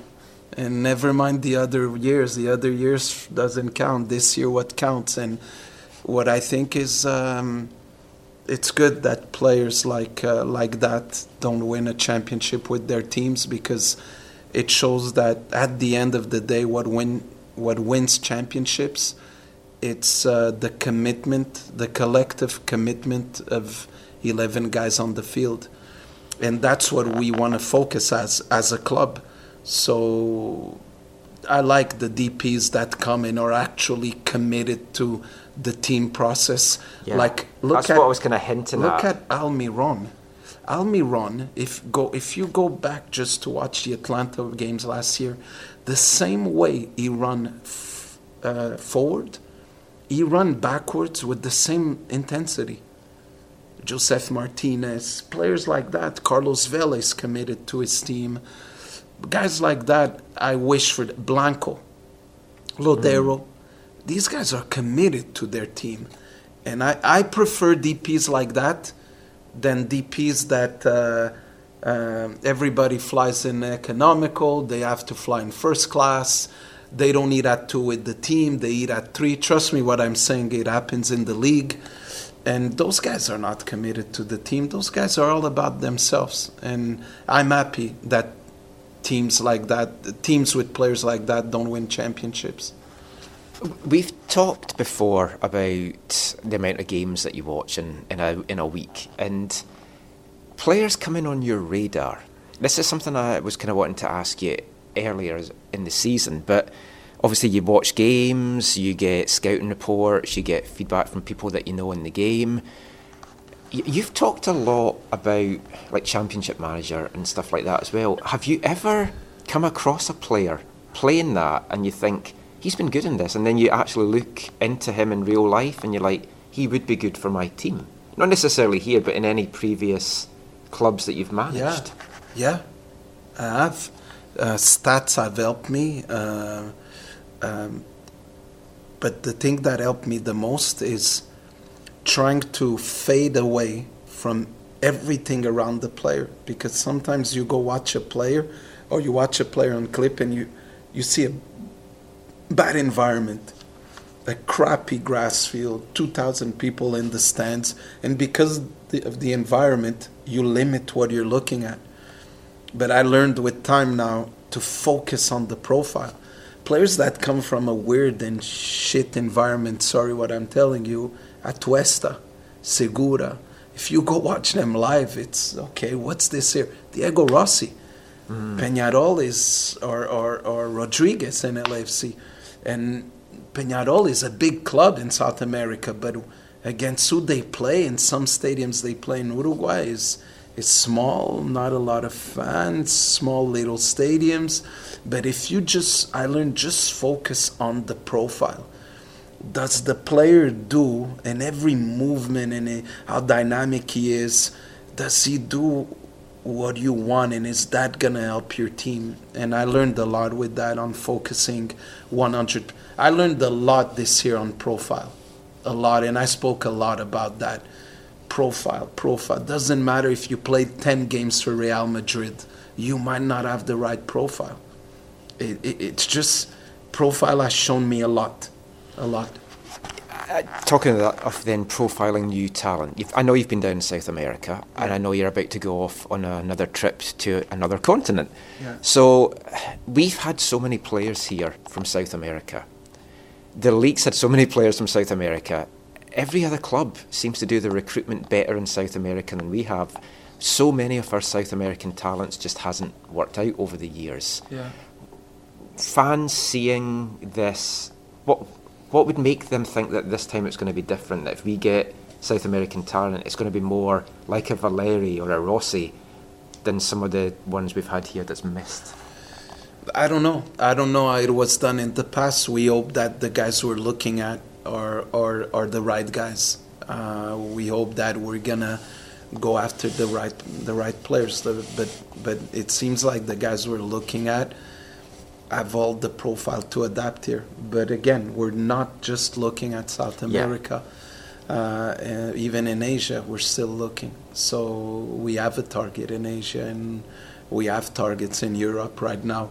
Uh, we're focusing 100% on the profile, on what MLS is about. On the the MLS is a league that has a lot of transition, a lot of high speed running, a lot of ball lost, and now you're running back at high speed, and it's not a compact type of game. Uh, and we need players that have the ability to do that. And I think when you look a lot at the, the Argentinian first division, for example, you see a game that's more like that, very men oriented, high speed running, a lot of transition, and that's sometimes why players from there adapt faster to MLS than, than any other players. Not because they're Argentinians, it's because the leagues like that. Just go watch the level of intensity of the second lev- leg of the semifinal Libertadores, River against Boca. Man, incredible, incredible the the the level. But then you, you fight with other things. Uh, it's good to say, oh, the River and, and Boca game was phenomenal in the intensity, and now people think, oh, Marc was there. Oh, now they bring a, a, a big list of players from River and Boca that we're after. Yeah, I'm after. Yes, it's true. Like Milan is, like Chelsea is, like the big clubs are all there. The big clubs are. That that's then what I was going to ask because it's like how frust- you talked about this earlier in the it's season. frustrating the names that sometimes come to Yeah. me by rumor that people throw. It's people that are only behind the computer, unfortunately, and it looks easy.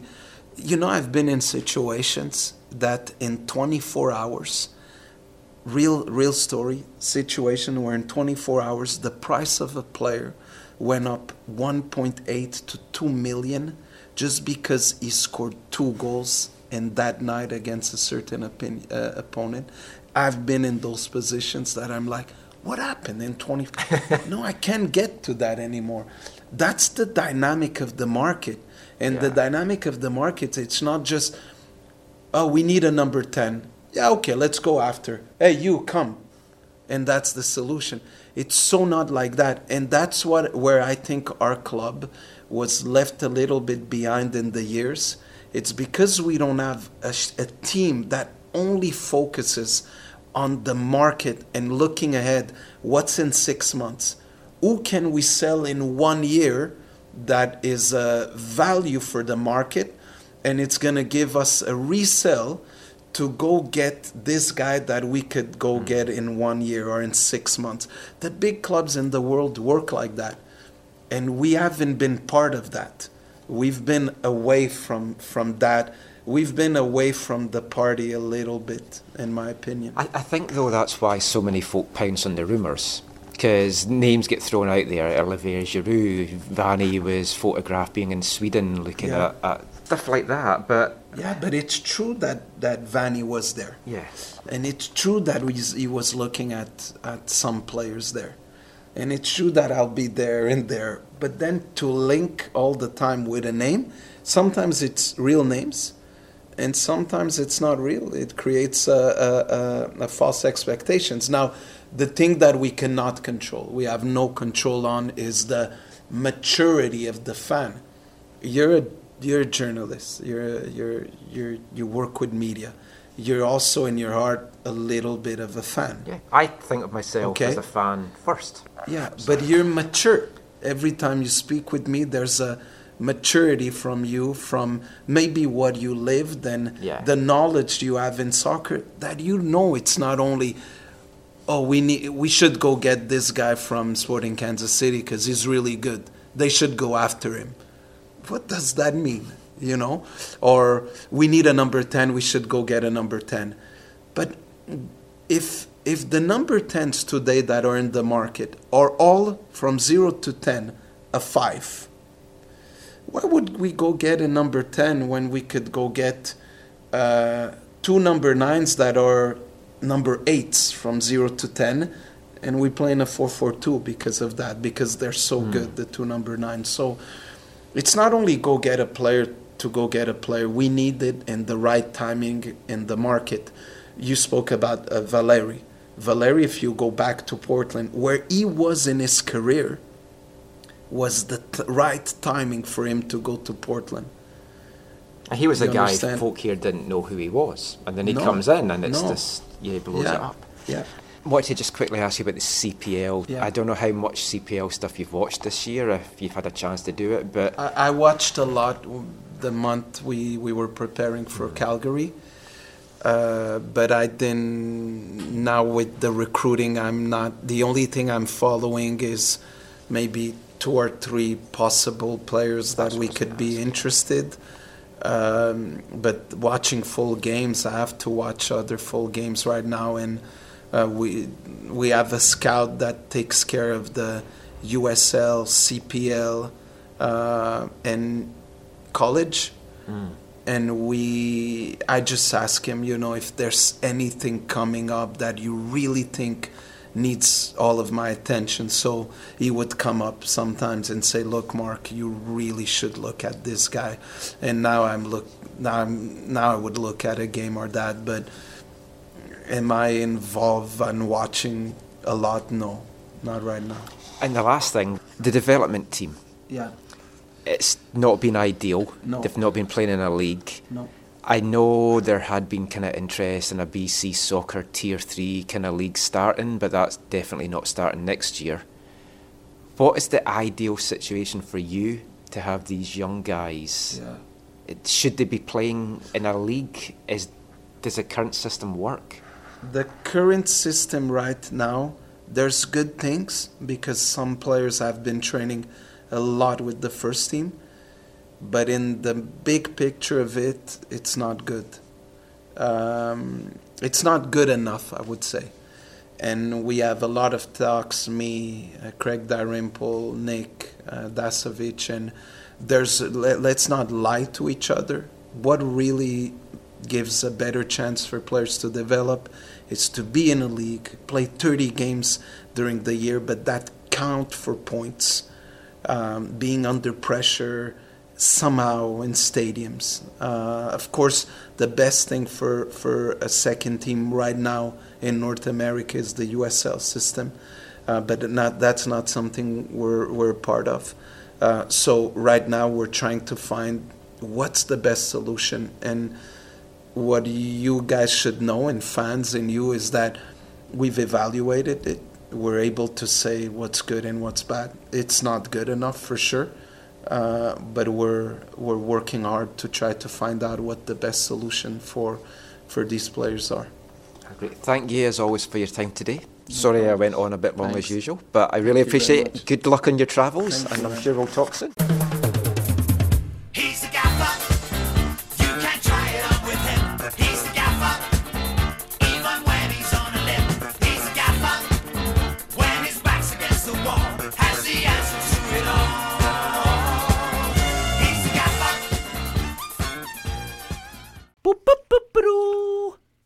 Marc Dos Santos, the gaffer. Hope you enjoyed that chat with him. I thoroughly enjoyed it. Great to sit and pick his brain like that. He had a a lot of time for us. We spoke a little bit after recorded as well. Poor guy, I talked to Zero for about an hour altogether. But I fully agree with what he said there around DPs and you do win championships as a team. It's not about individuals. You look at a guy like Zlatan, he hasn't won an MLS Cup. Obviously, that's the down point in his career. He hasn't got a complete career now, uh, as that question that we talked about last week. But when you've got individuals that it does feel that they're more playing for themselves, it's not good for a team environment. No, but the thing is, with the, the Galaxy, I'm going to disagree w- with that. There, it, it's not because of Zlatan that they didn't win. It's because they didn't build a team around him. Yeah, he they didn't have the they didn't properly. he needed, but they he let his teammates Yeah, know and that he didn't have the quality around him. And I- I'm assuming that the you know what the teammates you see him score a goal, the teammates don't seem to be hating the guy. They don't like ignore. I'm sure he told his teammates, "I'm going to say this in order to do something." Maybe the the front office will do something about it. He could be working in conjunction with the teammates too, because I, I don't see him as being as somebody that attacks teammates. He's never done that really in the past. Did, did you see Felipe's tweet this week? It No. was Felipe's birthday, and he said Oh, Wayne that? Rooney called him up Yeah. and said, "What are you doing tonight?" And it's like, "Oh, nothing," because his family's not Yeah. out there yet. And he's like, "Oh, I'll, I'll come round. I'll take you out for dinner." He said, "If that was Zlatan, he'd invite me around to his house to tell me how good he was." Yeah. Yeah, see, saw that's the perception that everybody has about Zlatan, but does he actually do that?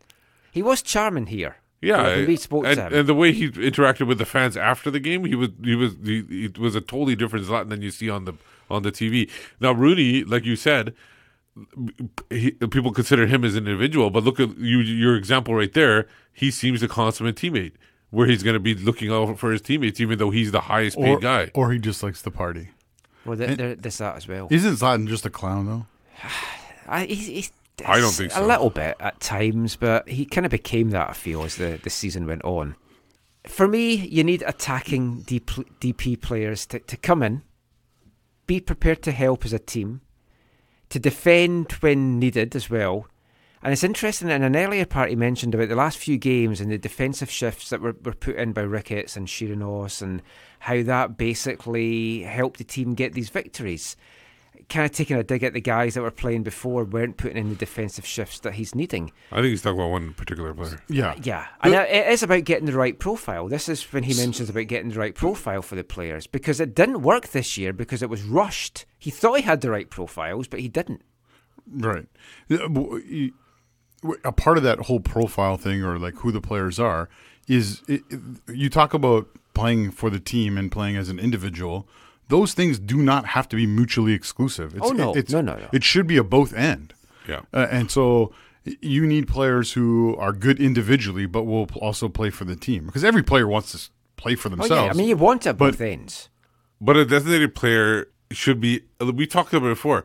The better the designated player is, and if he's committed to the team, he will elevate the talent around. Yeah. and they will get better. They'll have more confidence. They'll do that. So you need to have the talent there in order to build up the rest of the team. But but again, but ta- having this conversation about the Vancouver Whitecaps doesn't make any sense because they don't actually bring in true designated players. Well, we have to. Let's not to talk give- about the past. Let's no, look we've through got the to look- future. Look, forward and give Marc the Well, chance what- to, to Are we? deliver. Are, are, you're, Sure. you're going to say that, but no, no. But what are the signs that they're actually going to do that? They can, there is no signs because we're not. We can't read signs. We, we're not going to. We, we're going to wait to see results. Yeah, I so mean, there's no point in like Marc- saying Marc's they're not going to looking. happen He- if it's we don't even know it's going to happen. He's just or said he- he's looking at targets in South America, Asia, and Europe. I'm prepared to give him the benefit of the doubt. Yeah, the club in the past hasn't delivered. I'll wait and see. Ask me in the summer if I feel that the club's delivered after the second transfer But, window. but again, they've imposed this. There's a self-imposed deadline that they have to deliver by the end of January. Well, as long as they deliver one, and I think the expectation is there's going to be at least one difference maker added by then. But when you listen things to can fall down, as he mentioned there, he's in for a player. The player scores two goals, and right away his value jumps up by nearly two million dollars. and when you listen to him, it sounds very much different than what you hear the oh, other people talking Oh, yeah, about. very much so. I mean, the, South American market it seems to work in MLS. So many teams have a lot of success, and I was having a debate with someone this week about this as well. Master whether debate? our it was quite a masturbator. Whether our South American players have worked on the whole. It feels to me that they've not, but then they were arguing, well, we've had Camilo. He he worked well, and obviously he was South American. Pedro in his first year. Mezquida he had in there as an, as being a guy, and Matias Laba as well. Rivero. But then I think of like Rivero, RDS, some of the centre backs, and other guys that just haven't worked out. Godoy. Would would you say it's worked? Is it 50-50? It's a mixed bag. It's a mixed bag. I think they've they've always tried to get that player that can, like not not like Atlanta for example. Atlanta gets the high end young talent, and they want to exceed that. They're getting middling younger youngish talent that they could hopefully can elevate their game into in a new environment. So it's a it's a kind of different thing. Now, if they were spending the money like Atlanta did, maybe it works better. Obviously, it would, but uh, you never know. It depends on the, the profile, like you said, of who they're Yeah, well, for. Atlanta, uh, they got Barco, obviously, but then they also got Pity Martinez, who's not super young. And and these guys you don't have to scout because they you know what they are. It seems like that, but we talked about it before. It seems like the ones the Whitecaps used to do was the YouTube scouting Hmm. that we would do uh, on Twitter all the time. But it, it, it- we were just, we're not really paid to do that. they're, they're actually paid to I- really I- see the like, players. as Marc said as well, there's a big difference, and I've talked to him about this early in the year. There's a big difference between showing an interest in a player, Lucas Cavallini, just say, oh well, what would it take to get him, and actually making a bona fide offer. Yeah. Yeah. As soon as you do anything, as he said there, you've seen it a game, and immediately it's like, oh, which players he Yeah. he, he linked with. He might just want to go and take a game of football in. Yeah, Yeah, but, but they- Vanni's not going to Sweden to take in the game of No. football. But the, but the thing is, I don't understand why they get so upset. Let people talk about it. It's not gonna. They should say It- that. it really annoys him. Uh, I understand it The really annoys Whitecaps him. fully like it because they're seen to be linked with bigger talent. Yeah. But then when nothing comes off, it makes it actually look worse for them. But then that's that's the that's the that goes against the people that are reporting to this. That's Yeah. actually should be against them, not against the Whitecaps. I, I think though that is one of the things that does frustrate Marc. That people then, when they see that none of these big name targets to get delivered, um, he maybe feels, oh, I folk going to think I failed, whereas I was never trying to get this Yep. player to begin with. That's the problem. Yeah. People people have expectations once they see somebody in a stadium that oh they were definitely getting this guy. It's not going to always happen that way. We won't go into the development team stuff just now. We'll save that for another day. La- last thing just to talk about, and then we'll we'll finish up with the Marc Dos Santos chat. CPL final was yesterday. He mentioned there that there's a couple of players maybe on his radar. There's been some reports out there of a couple of names. Spe- speculation. P- Piscotti w- was one that was linked early in the year. Tristan Borges is the m- most recent name, but again, there's linking and just saying, oh, Whitecaps would be interested in him. It, he was playing amateur football this time last year. Is that too big a jump for him to make from the CPL to come into MLS to expect to be a key performer? No, Or I I, th- I I think he'd be a, uh, somebody on the roster, a roster player. I don't think he'd be like a Star, impact star, player. yeah. he's not. But if you're player. Tristan Borges, is Vancouver really the place you want to go? yeah, it's like, would you want to give up being um, being a starter? let me and- think. Uh, money wise, probably yes. Yeah, it's all, it's all in the money. Sorry, Y- sorry. I think 'Cause the not- CPL the, the question isn't. uh, stay at Forge or go to Vancouver. It's Higher the profile? whole the whole world. Hmm. I'm talking about. I'm talking about. Yeah, I think you'll have better opportunities. Well, you look that Valor sent some guys down to New Zealand, so leagues around the world are clearly watching the, the CPL. And there's an argument as well that some some of these guys could end up playing in USL. And I know folk think the USL standard it's the same as the CPL. There's a lot of folk out there, including players, that see the USL at a higher standard right now than CPL. Well, they've been around longer. and the wages are certainly higher. Yeah, they've been around There's- longer. Of course, they're going to be There's higher. potential for more wages. Yeah, for sure. But that's it for our chat with Marc Dos Santos. As I say, I hope you've enjoyed it. Let us know what you thought of anything that came out of that, and we can talk about it in next week's show. Get in touch with us on Twitter at AFTN Canada. Send me an email at aftncanada at hotmail.com. We will be back with our final part of tonight's show, Wavelength and Headlines, after this. Hi, I'm Tosaint Ricketts, and you're listening to the AFTN Soccer Show.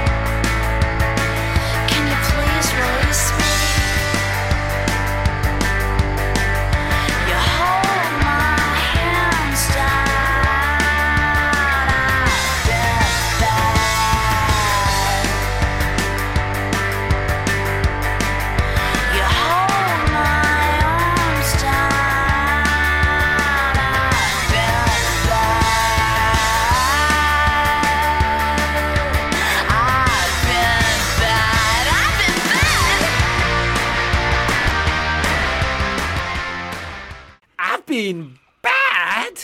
Not as bad as Zach, that's been playing with his nuts during every break here, but very smooth. I was surprised when I was holding them. Pistachio? You're- Pistachio, yeah. pistachios, yeah. yeah. Oh, do we need to clarify? Sorry, yeah. Out- For- outside of the Off- studio. outside, definitely. You're back listening to the AFTN Soccer Show on CITR Radio, 101.9 FM.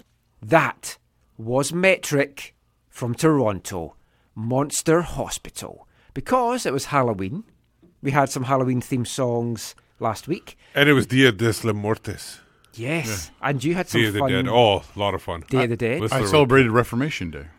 Oh.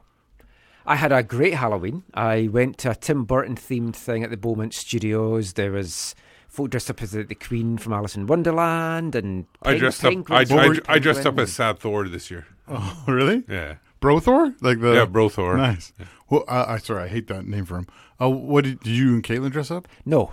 You're just the How anniversary an- anniversary people. Yeah. Happy anniversary. Thank you. How many years is it now? 17. As I always say, if I'd murdered her, I'd be possibly getting out in parole by now. That is so terrible. Now, it's wavelength time. It's a new month, and I've, I've tried to go for some themes with our, our wavelength songs th- this year. I was going to go with Football Violence Awareness Month in the hope Oh. of what might happen at the MLS Cup. We had some good things to talk about then. Yeah, but I'm saving that for February. February for me is Football Violence Awareness Month. But I thought instead we'll go back to some songs about football players. And with it being Halloween, there's a very famous footballer whose birthday is on Halloween. He was 55 this year, a Dutch legend, hmm. Marco van Basten. I don't use the word legend lightly. He's a player that I'm sure some of our younger listeners maybe haven't even heard of. But he was a he was only a two team man, and that's rare in itself these days. Had six seasons with Ajax, scoring staggering 128 goals in 133 appearances. Eight seasons with Milan, scoring 90 goals in 147 appearances. He made 58 appearances for the Netherlands, scored 24 goals, was named FIFA Player of the Year in 92, won the Ballon d'Or three times 88, 89, 92, string of club trophies as well, won the Euros with Holland in 88. Oh, that volley. He was Super Marco van Basten, and here's a song all about him.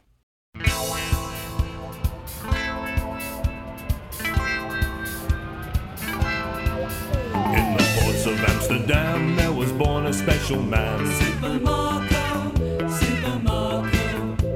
He played up to the crowd and made Ajax very proud. Super Marco, Super Marco. He's a master like Vermeer, but he got the taste of Lear, so he went to make his fortune in Milan.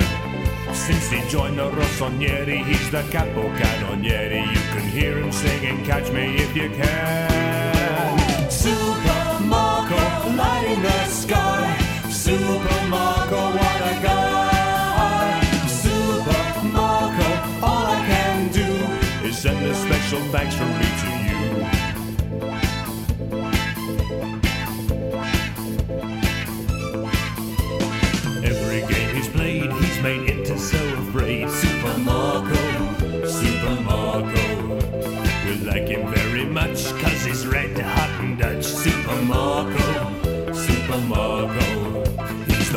the master like but he got the taste of Lira, so he went to make his fortune in Milan. Since he joined the Rossoneri, he's the capo cannonieri. You can hear him singing, Catch Me If You Can. Super Marco, lighting the sky. Super Marco, what a guy. Super Marco, all I can do is send a special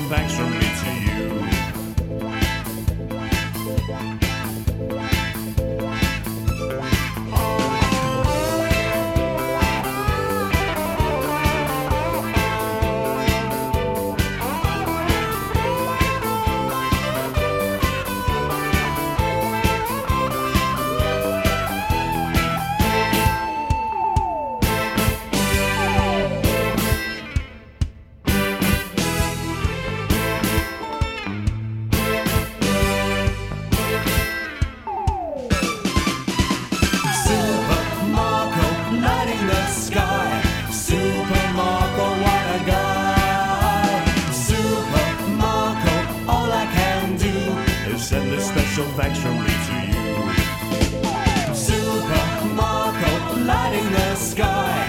Super Marco, what a guy. Super Marco, all I can do is send a special thanks from me to you. Send a special thanks from me to you. Send a special thanks from me to you. The Rainbow Choir, Super Marco van Basten. No, a fantastic song, but I just thought it was a nice cheery, Yeah, cheery We thing. need some cheery stuff. Yeah. He his career was sadly ended early. Yes. uh, dude. I think it was knee. Was it knee or ankle? One of those two. Probably He- from those stunning volleys that he hit, like that one against Russia, the Yeah. one that I think everyone remembers. I had a buddy who was at that game. At the it was at the Olympiastadion in Munich.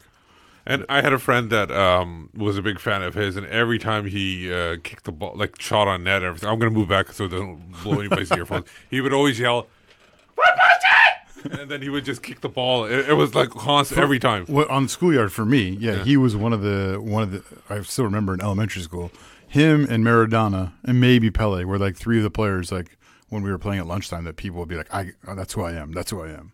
lot, lot of cokeheads and Viagra fans at your elementary school. I don't get that reference. Maradona and Pele. Oh, gotcha. Plus, you were out in the valley, so who knows? No, I was in Ontario. I was in Oh, Ontario. well, if it's Ontario, definitely. Then I think that's answered that question entirely. Now it's time for Steve's favourite part of the show. It's BC's Soccer Web headlines. As I stall for time, or Steve cues at it. Yes, it's time for BC Soccer Web headlines. BC Soccer Web headlines brought to you in partnership with bcsoccerweb.com. How many times can I say BC Soccer Web in one little introduction?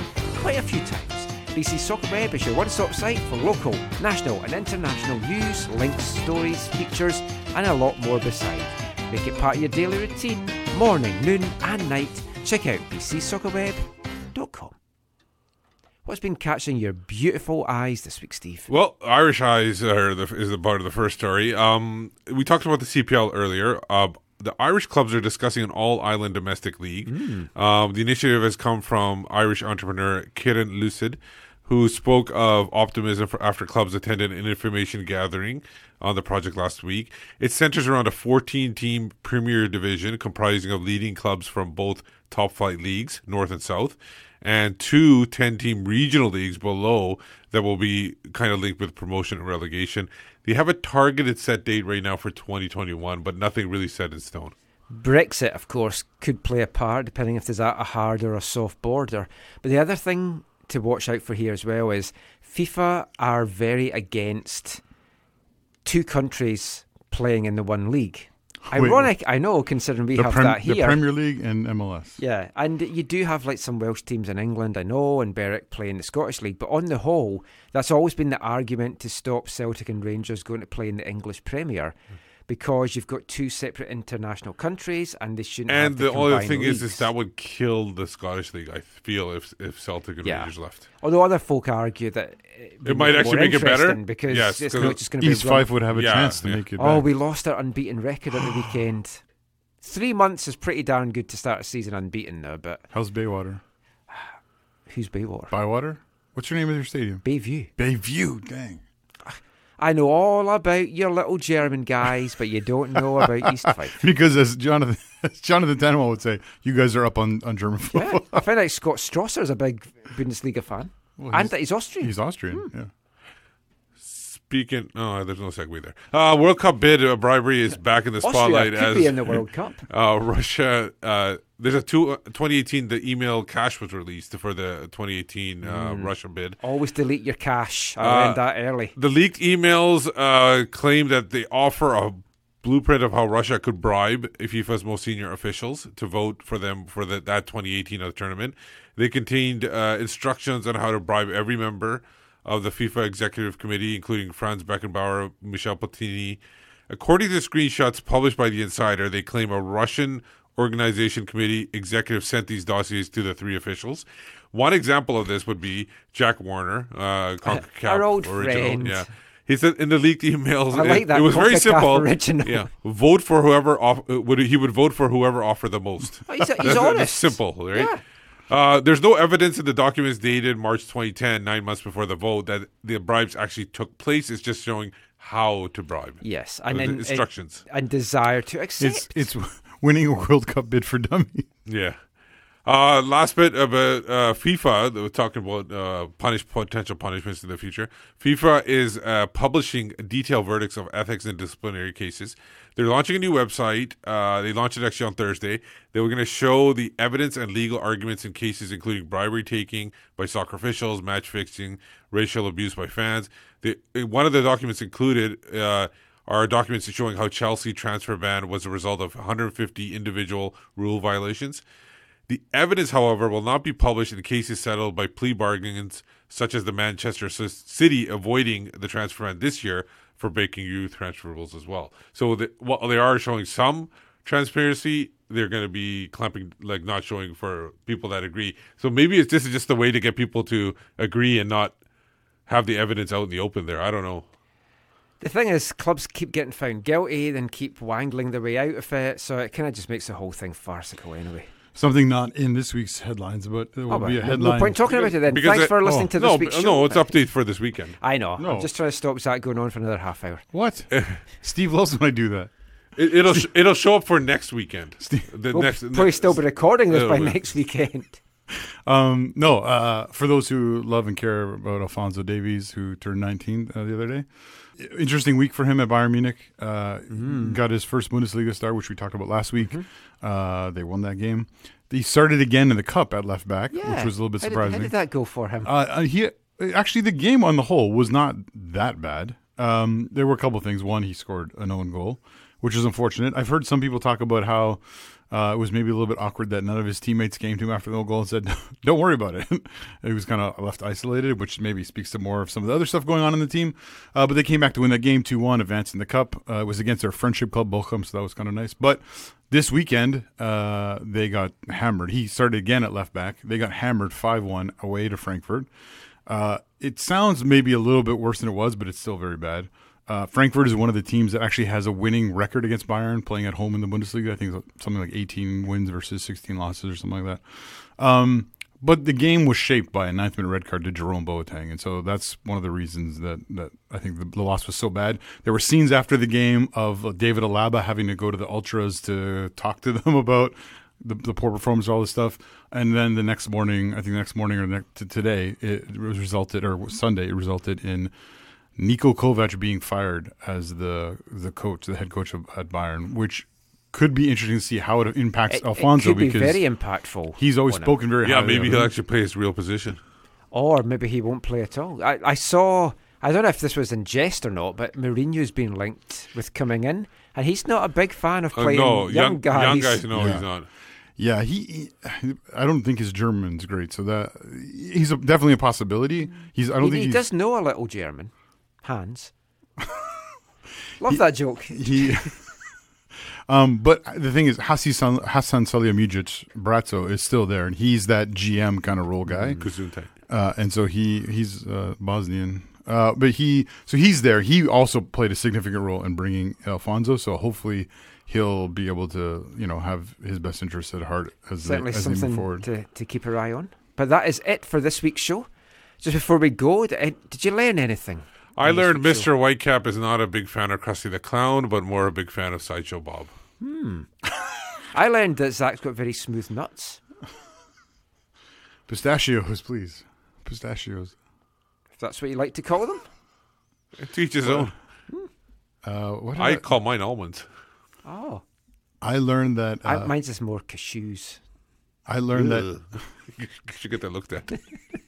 I learned that MDS feels that the the the coaching structure at Vancouver Whitecaps over the last seven eight years has not been sufficient and needs Not to the be altered. coaching, recruitment. Wow. You said coaching. Yeah, the coaching structure where the Oh, coach is in charge of all that I stuff. thought you just meant the coaching in general was No. being very low. no, You could argue The- the that though as well. The structure has not been uh, ideal, and it needs to be altered. I learned that even in the off season, we can't stick to two hour shows. But we are shorter than last week's show. That just seemed to be never ending. And that was just with the two of us. But that is it for tonight's show. But just before we go, let everyone know where they can find you online. On Twitter at Whitecapsbeat. For me, it's at Zachary AM. Oh, I was waiting for you to Oh. talk about your movements. Well, that's why he's having pistachios for better movements. Oh. I get walnuts would be better than, than cashews. Yeah. Look the same. I'm Michael McColl. You can find me on Twitter at AFTN Canada, on Instagram at AFT AFTN Soccer. Give us a follow, like, subscribe, all the stuff that the young kids say on YouTube. Uh, you can also find me looking at nutstogo.com. And we will be back next week. Who knows with what? I don't. Until then, thanks for listening. Take care. And on the meteor.